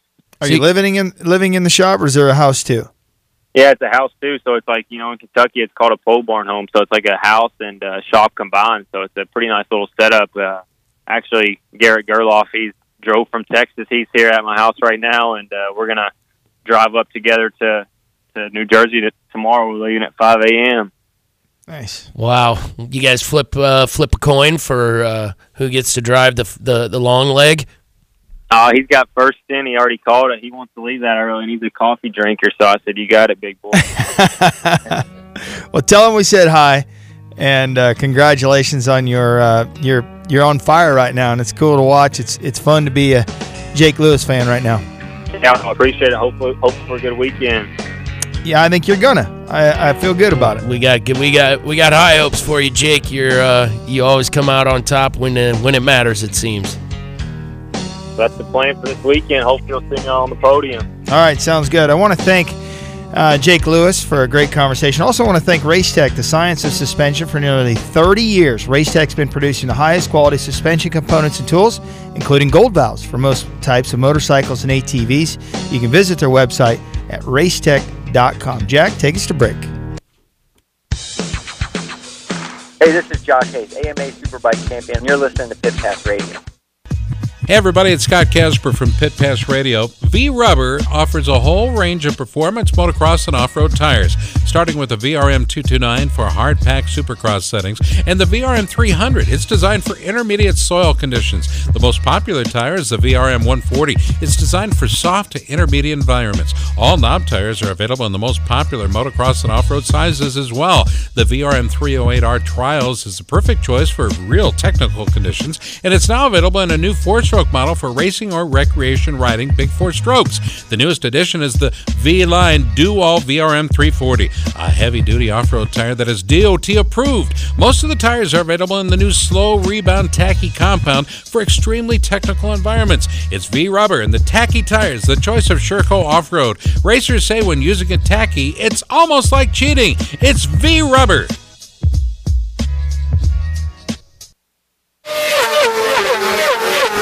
With no speed limits, no tickets, and no left turning minivans, Track Addicts Track Days allows you to experience the performance of your sport bike in a safe and fun environment. Track Addicts Track Days offers a variety of programs ranging from their new rider school to their advanced group sessions for experienced track riders. Get all the details at trackaddicts.com. That's trackaddicts.com or call Ducati Omaha at 402 408 4400. Learn to ride your sport bike the way it was meant to be ridden with Track Addicts Track Days.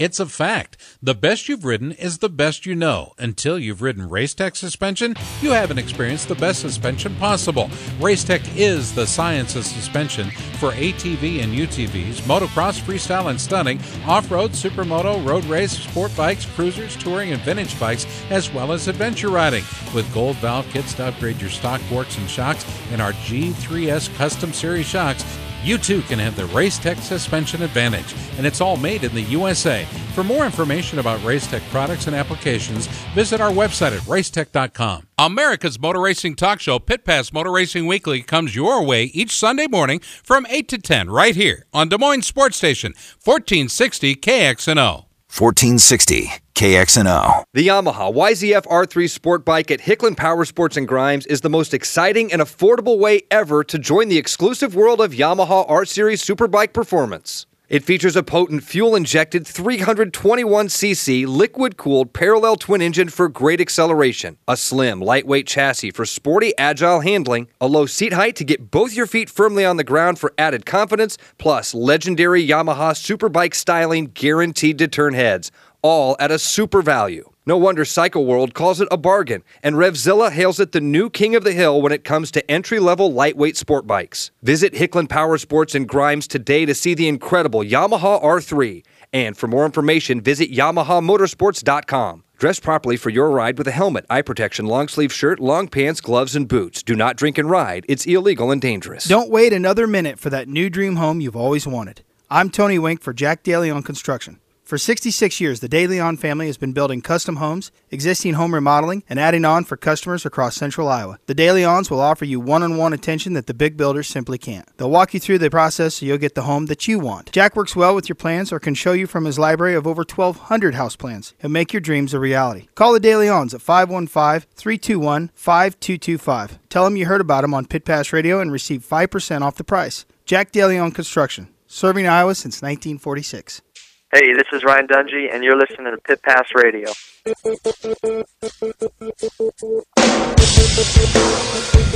Uh, we're talking off air about uh, WADA some more and uh, the World Anti Doping Agency. And uh, sounds like they are on their way out with motocross, at least, and supercross, uh, which I think is a, a, big, real big deal. And if you're just joining us, um, I can I can kind of uh, recap that the the board, the FIM board, has approved a new simplified and speedy procedure for anti-doping tests for the AMA Supercross. I'm reading from Cycle News right now.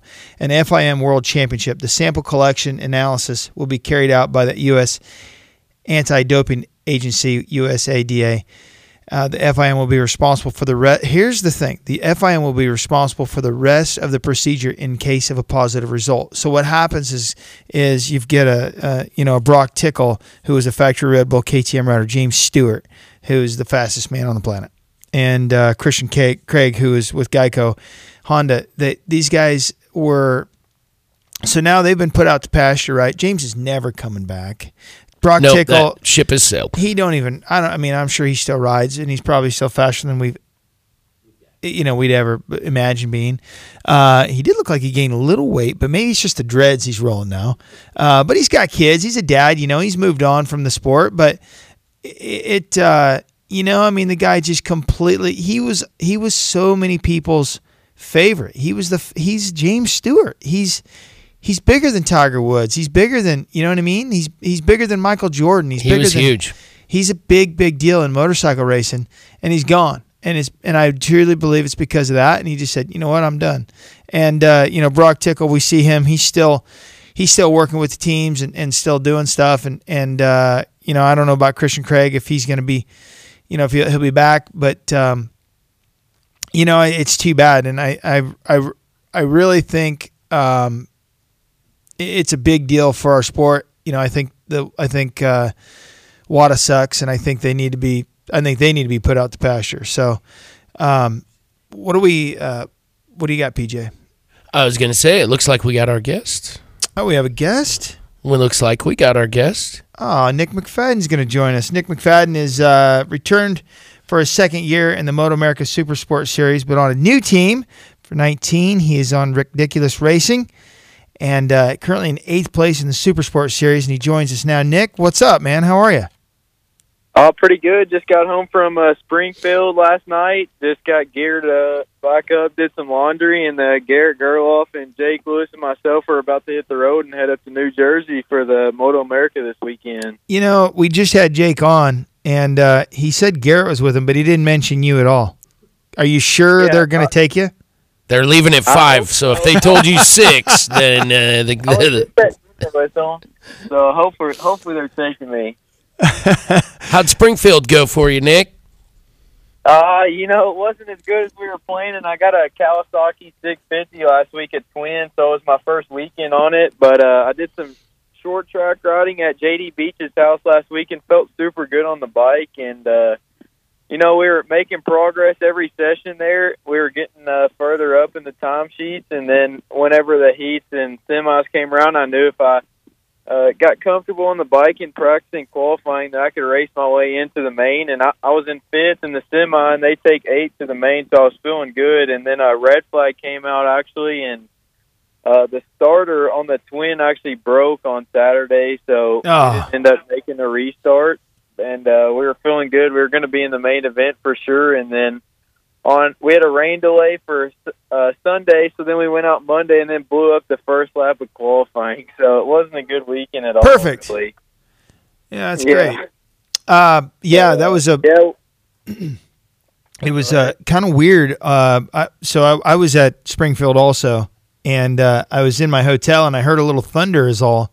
But apparently, I slept pretty heavy because they said there was like four inches of rain, and the track was like literally underwater in the morning. Yeah, it was crazy. Uh, there wasn't much rain in the forecast, and then all of a sudden it popped up there for a couple hours on on Saturday night, Sunday morning, and they ended up getting four or five inches, which completely destroyed the track. And they didn't want to get on it just because it was so muddy. So you know, it's just one of those weekends that that seems to be always rain there, kind of like New Jersey this weekend. It's always like a guarantee that it's going to rain uh, at least one day out of the three that we're racing there. Yeah, what is the forecast? I haven't looked at the forecast, but uh, it's exactly hurricane season, which tends to work its way up the, the East Coast. Oh, yeah. Yeah, right now it's looking like rain on Friday and good for uh, Saturday and Sunday, but you never know. We're still a couple of days out, so that could change. But uh, the storm's speed slowing down, so it may arrive a day later. So you never know. But I, I'm a flat track guy, so you know the rain p- plays into my favor a little bit. So I'm kind of hoping it does slow down and maybe rain on Saturday or Sunday while we're up there. You'd prefer a wet race. Yeah, right now I would for sure. I mean, I'm getting more and more comfortable on the ridiculous racing R6 every week. We're getting a little closer to the front. I've been uh, hanging on with those guys for the first half of the race the last couple weekends, but right now I feel like I'm a little stronger in the wet. So, and we haven't had a wet race in quite a while, so I'd uh, I'd like to have one this weekend for sure. Yeah, there's a couple other uh, flat track uh, vets out there in your class as well, but I would uh, tend to agree with you, Nick. I think a wet race might favor you, and uh, certainly it's it is what the region's known for this time of year. Uh, this race historically does seem to get wet. But uh, how is I mean the team really Ridiculous Racing has just come on strong uh, over the past season, season and a half. Uh, what what's changing? I mean, is it just you guys all gelling together, or has there been an infusion of uh, dollars or talent? Talent usually are the are the answers to a team uh, moving in the right direction. Yeah, it's a, it's a little bit of both. Uh, everyone seems to be working together really really well right now. We had a couple kinks to work out, but Adam and Josh, the owners of the team, they put so much into it, and and uh, they've been investing in us all year. Uh, get been giving us everything that we need to succeed, and and it's showing. We're getting stronger and stronger every weekend. Uh, just working with Ken Hill on my riding, they let me come out there during the schools and work with him, and then anything we need on the bike, they don't hesitate. They just get it for us, and uh, whatever they think or whatever we ask for from them that we need to go faster or get closer to the front, they give it to us. So it's just an awesome atmosphere to to be in, and uh, they're helping us out quite a bit, giving us everything we need to get the job done. And I assume you're paid mileage when you when you're riding with uh, Jake and Garrett. You uh, they they pay you what sixty cents a mile, and then also all the uh, egg McMuffins that you can eat from The per diem, From yeah. si- the per diem is all the egg McMuffins you can eat from six to ten thirty when they switch to uh, lunch. I assume. Yeah, that'd be nice. I, I usually get stuck with the whole driving shift, no pay. I'm, I usually fill up all the gas tanks, and then uh, right before we get there, I'm like, "Hey, you care you care to bring us on in the last hour or so?" And then by that time, I'm tired, so I'll get a little nap in before we get there. If we're gonna do something, then they always seem to get it get a uh, selfie and throw it up online, and I, I look like the bad guy. So You know what though, Nick? The, the thing is, is is uh, if you pump and pay for all the fuel, it's for for Jake and for Garrett, it's a lot better for them. It'll not only does it save them money, but it saves them energy. So they'll have they'll have more time to uh, put up those selfies and make you look like the jerk that's sleeping while they did all the driving. So it's uh, you know it's a it's it's handy for them. Yeah, no kidding. We're gonna have to see about reversing those roles tomorrow, though, because it's a long trip up to New Jersey, and we're leaving at four or five in the morning. So uh, I'm gonna take the the shift on the couch there for a while, at least the first half of the day. You get the you guys got a race van going up there, or are you taking somebody's truck?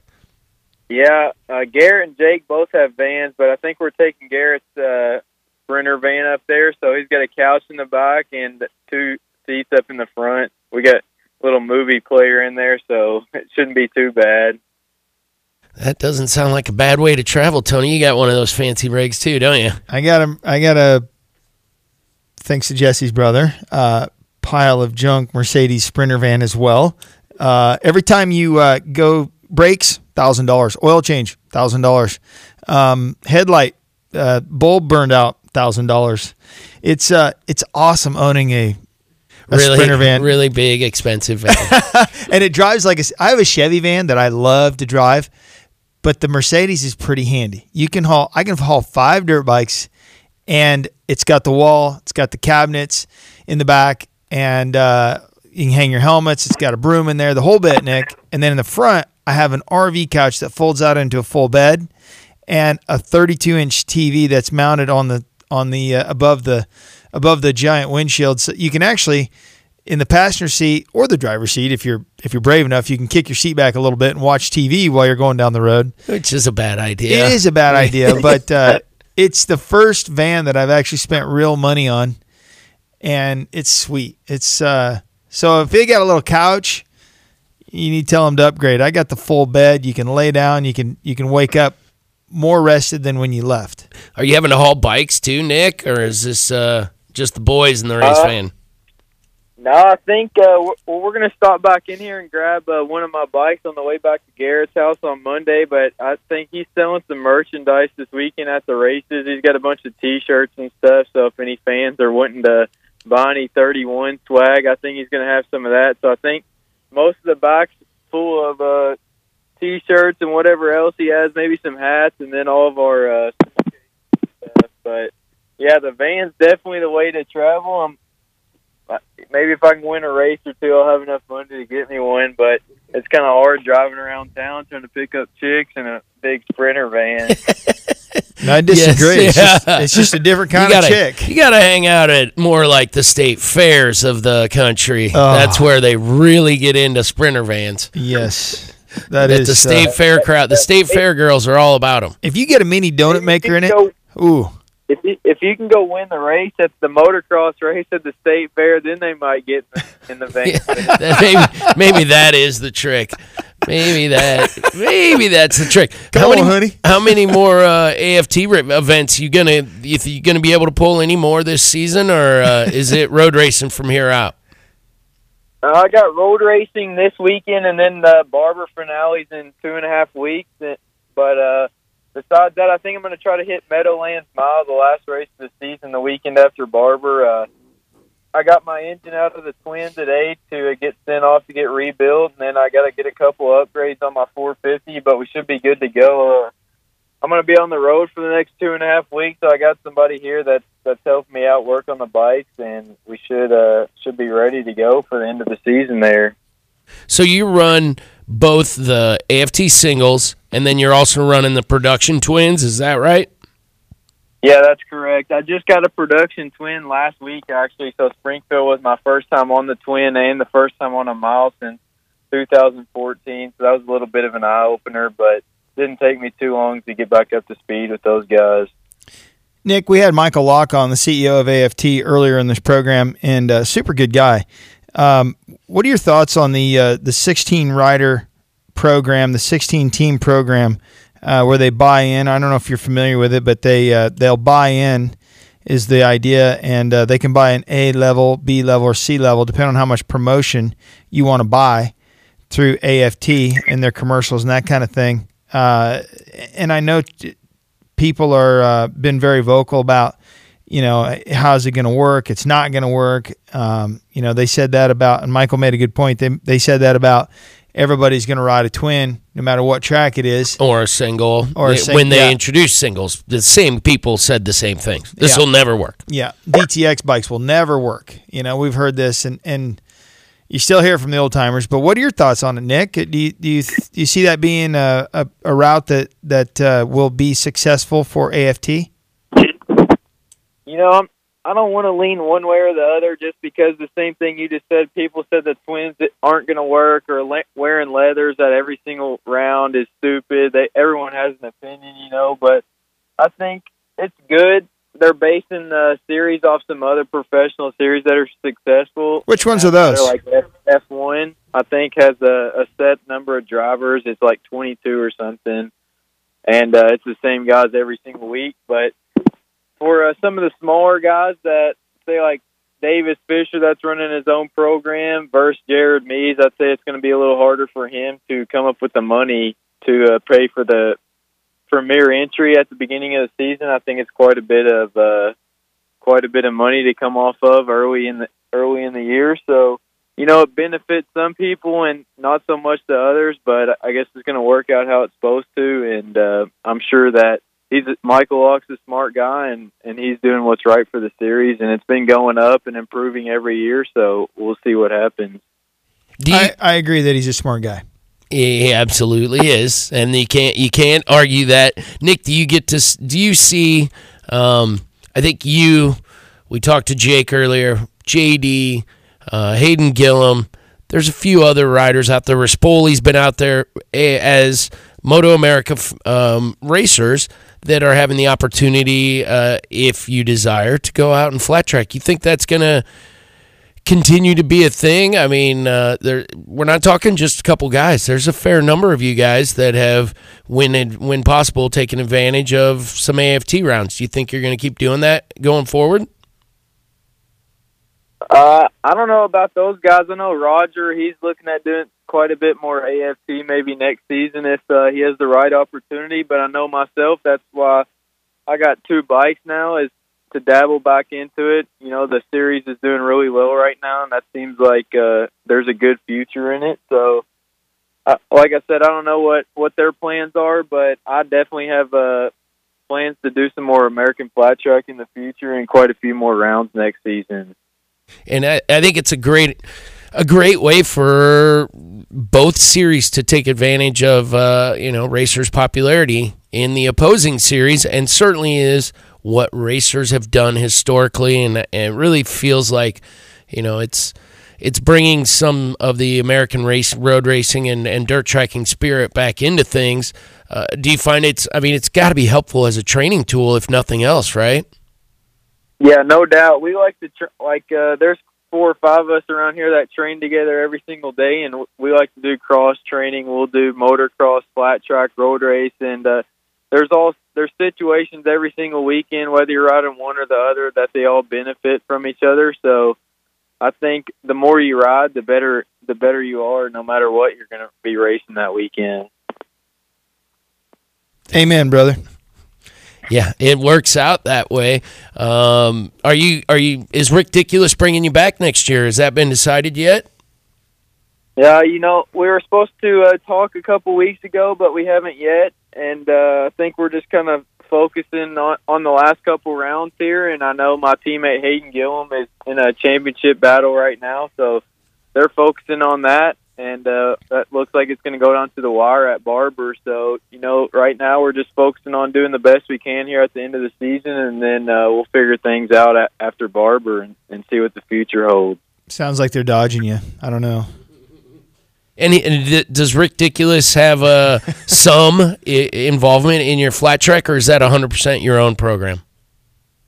Uh, you know, like mostly it's my my own program. They help me out. Like I'll go and, and ride with those guys, and they have a dirt track set up now out in California, so uh, they'll help me on my riding out there. But mostly the funding and stuff is coming from myself right now, and my dad has been helping me out quite a bit as well. Sweet. That's a lot to take on. Well, man, hey, it's it's been fun having you on, and uh, tell Jake and uh, Garrett to do their share of driving. Jake said that Garrett's a coffee drinker, so he's going to get up early and take the first shift. So you can just uh, maybe you could sleep in the van tonight. Then you don't even have to wake up. Get your blanket and your teddy bear in there, and just be packed and ready to go. Hey, that sounds like a heck of a plan. I'll get my I'll get my baby uh baby bear tucked in back there with me and get my blanket all set up tonight so nobody can take my spot for the first couple hours tomorrow. Do you really have a baby bear that you sleep with? No, I don't. But I might go inside and get one now that you said that. Yeah. State Fair. We're back to the State Fair. Readily available at any state fair across the United States. Actually, truck stops. You can find them at truck stops. I uh, Dylan coming home from uh, from Springfield. He got two. I don't know what they look like. Some hideous looking bear things uh, for his kids. So yeah, it's doable. All right, Jack, take us to break. Nick, it's been fun having you on. Okay, good luck. All right, cool. Thanks. Uh, good talking with you.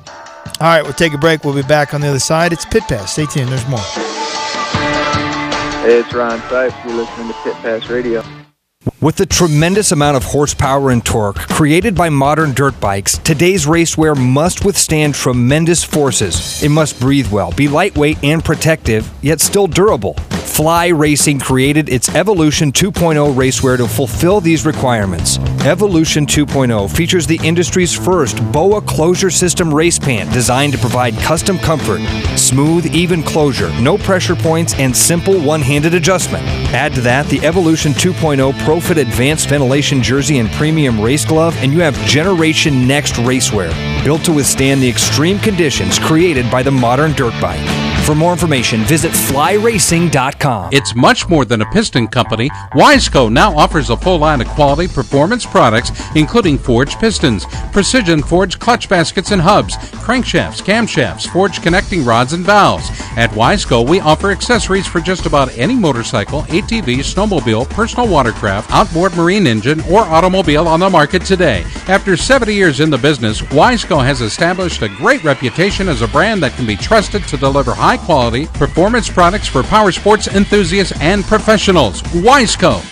America's Motor Racing Talk Show, Pit Pass Motor Racing Weekly, comes your way each Sunday morning from 8 to 10, right here on Des Moines Sports Station, 1460 KXNO. Des Moines Sports Station, 1460 KXNO. If you're passionate about riding motorcycles both off road and on, check out the full line of Yamaha dual sports at Hicklin Power Sports. The Yamaha TW200 features Yamaha's famous reliability, electric start, an ultra low seat, and comfortable fat tires, making it one of the industry's simplest to ride motorcycles. The Yamaha XT250 offers the same ultra dependable, user friendly performance, but in a more versatile, powerful, and lighter weight package. And for riders who like to take their fun off road more than on, there's the high performance enduro derived Yamaha WR250R, featuring long travel suspension and advanced high end design. Whatever your budget or riding style, Yamaha has a dual sport model that's right for you. For more, visit YamahaMotorsports.com today. Then visit Hicklin Power Sports and Grimes to see the new 2017 models from Yamaha, the first name in dual sports. Dress properly for your ride with a helmet, eye protection, long sleeves, long pants, gloves, and boots. Do not drink and ride. It's illegal and dangerous. Time out. Drink Swell Vodka, proudly and carefully distilled and filtered in Iowa. Find Swell Vodka in fine stores, restaurants, and bars near you. Like Swell on Facebook. Hey, this is Ricky Carmichael, the principal of the Ricky Carmichael University, and you're listening to Pit Pass Radio. All right, thanks, uh, RC.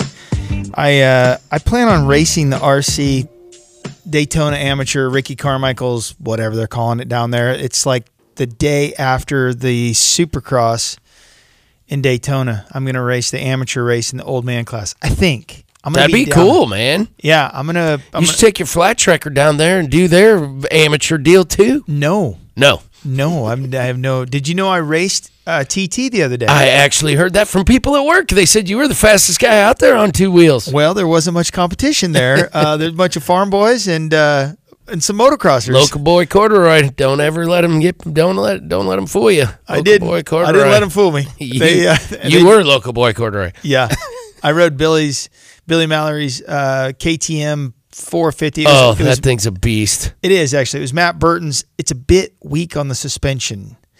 For you, yeah. yeah, oh yeah. And I was, uh, it was Matt Burton's race bike in 2010, 12, 9, whatever. Whenever he was national number 39, and um, on the uh, the so on the on the jumps, it was a TT, right?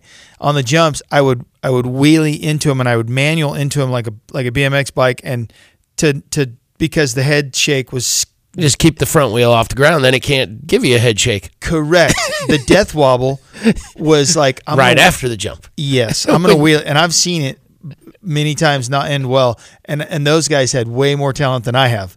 So uh, I decided I, but it, it was still fun. I won. And Crank was- you crank up the preload. That's all you can really do. I didn't do anything. In fact, I didn't even ride it. I killed it actually on the start. I did a practice start rolling up to the heat race, and I killed it. And I went, oh, I have to rev this thing way higher. And uh, it was a carbureted bike, which was That's awesome. haven't Billy has one that one. He has an old he has the 450 uh, Yamaha that won like the 09 uh, X Games. He does? Absolutely. He sponsored that and got the bike after it won. I mean, some really famous guy won the 09 X Games. Look at Jesse. Supermoto or something. Uh, Billy's got that bike. Uh, yeah, he's got a lot of bikes. Good ones too. Really Yeah. cool ones. And you had your Honda there, I'm sure, just in case uh, Billy hadn't come through or no. Well, here's the funny story. I was just going to race it because there was some farm boys on knobbies, and they were they were definitely at a disadvantage in some. But then the track was such a turd that it didn't matter. Knobbies So- weren't maybe a disadvantage. I- yeah, for sure. I would have been faster on my, my bike probably. So I decided I was going to race this. I race this. It's at Stewart Speedway, super redneck. I did this when I was a kid. I raced there.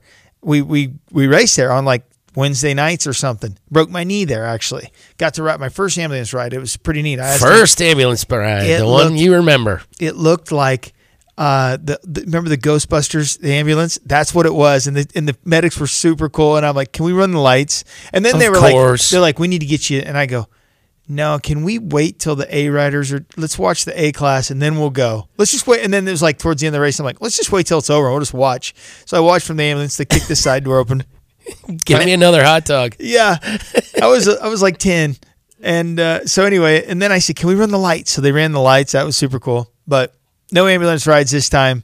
Uh, but I decided I was just going to go race that on my 450 motocrosser, and I text a couple guys. Text um, my my uh, buddy Manley, and I said, "Hey, uh, I'm going to be racing." He's like, "Well, you got the bike for it." And I said, "What are you talking? What do you What do you mean?" And he's talking about your flat track bike that I bought off you. Yeah, I forgot I had it. Uh, that's awesome. There's a steel shoe sitting with it. I left the shoe with it. Oh, I do.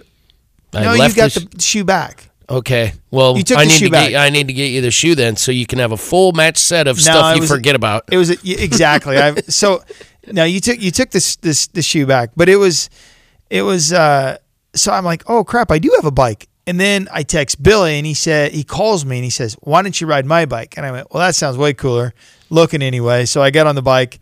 Yeah. It was super fun.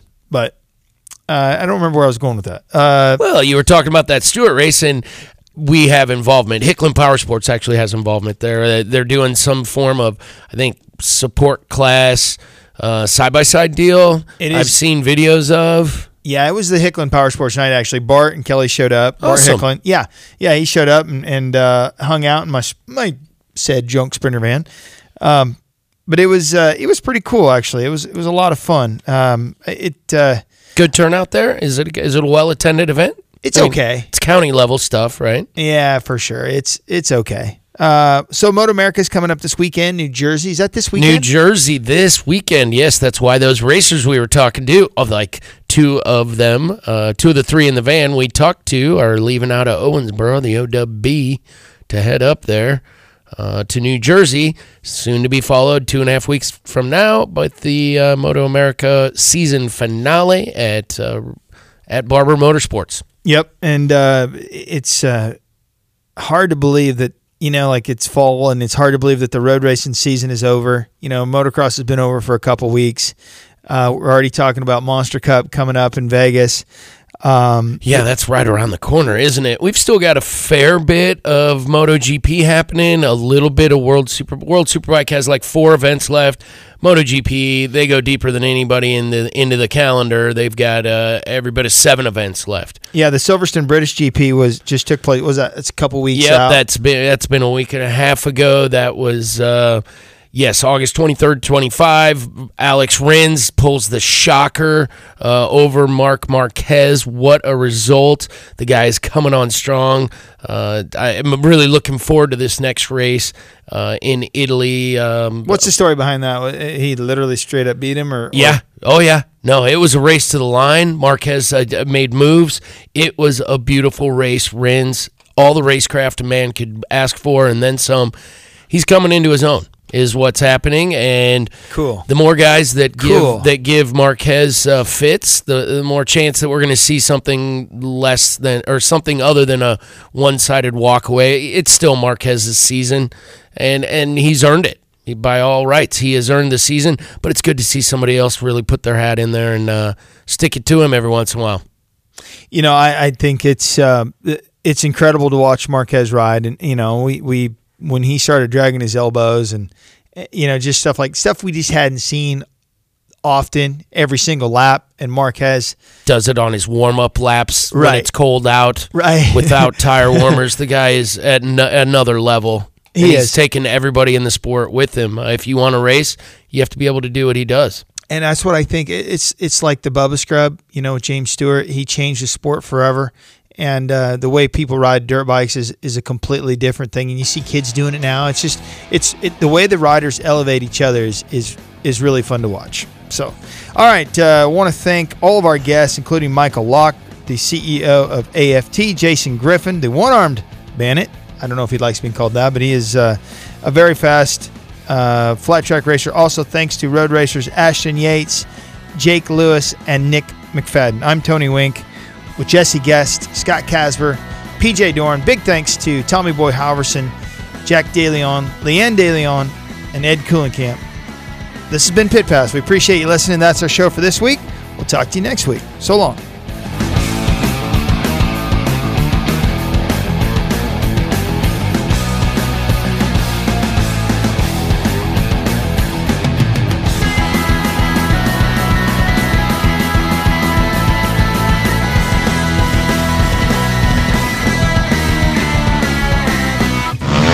May I have your attention, please?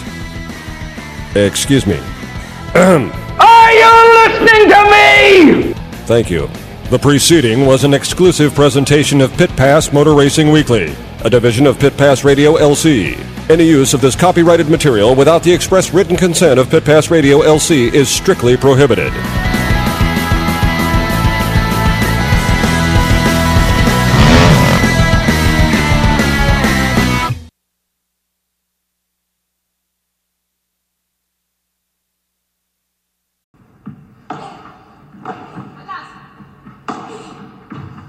There, and welcome to the Joy of Paddle podcast, hosted by me, Minter Dial, a veteran of the paddle tennis world, and sponsored by Paddle 1969. Whether you're a paddle tennis aficionado, just beginning, or have never even heard of paddle, or padel as it's called in North America, this is an exhilarating new show that delves into the captivating stories of notable paddle personalities worldwide.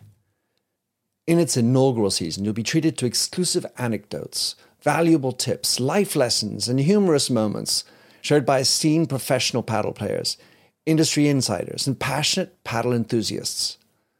With each season aligning with the Pro Tour, you can anticipate two engaging episodes per month. The Joy of Paddle podcast is part of the Evergreen Podcast Network, where you can find other great shows in a number of categories, such as sports, health and wellness, true crime, and fiction. To find out more about Evergreen Podcasts, go to www.evergreenpodcast.com. Vamos!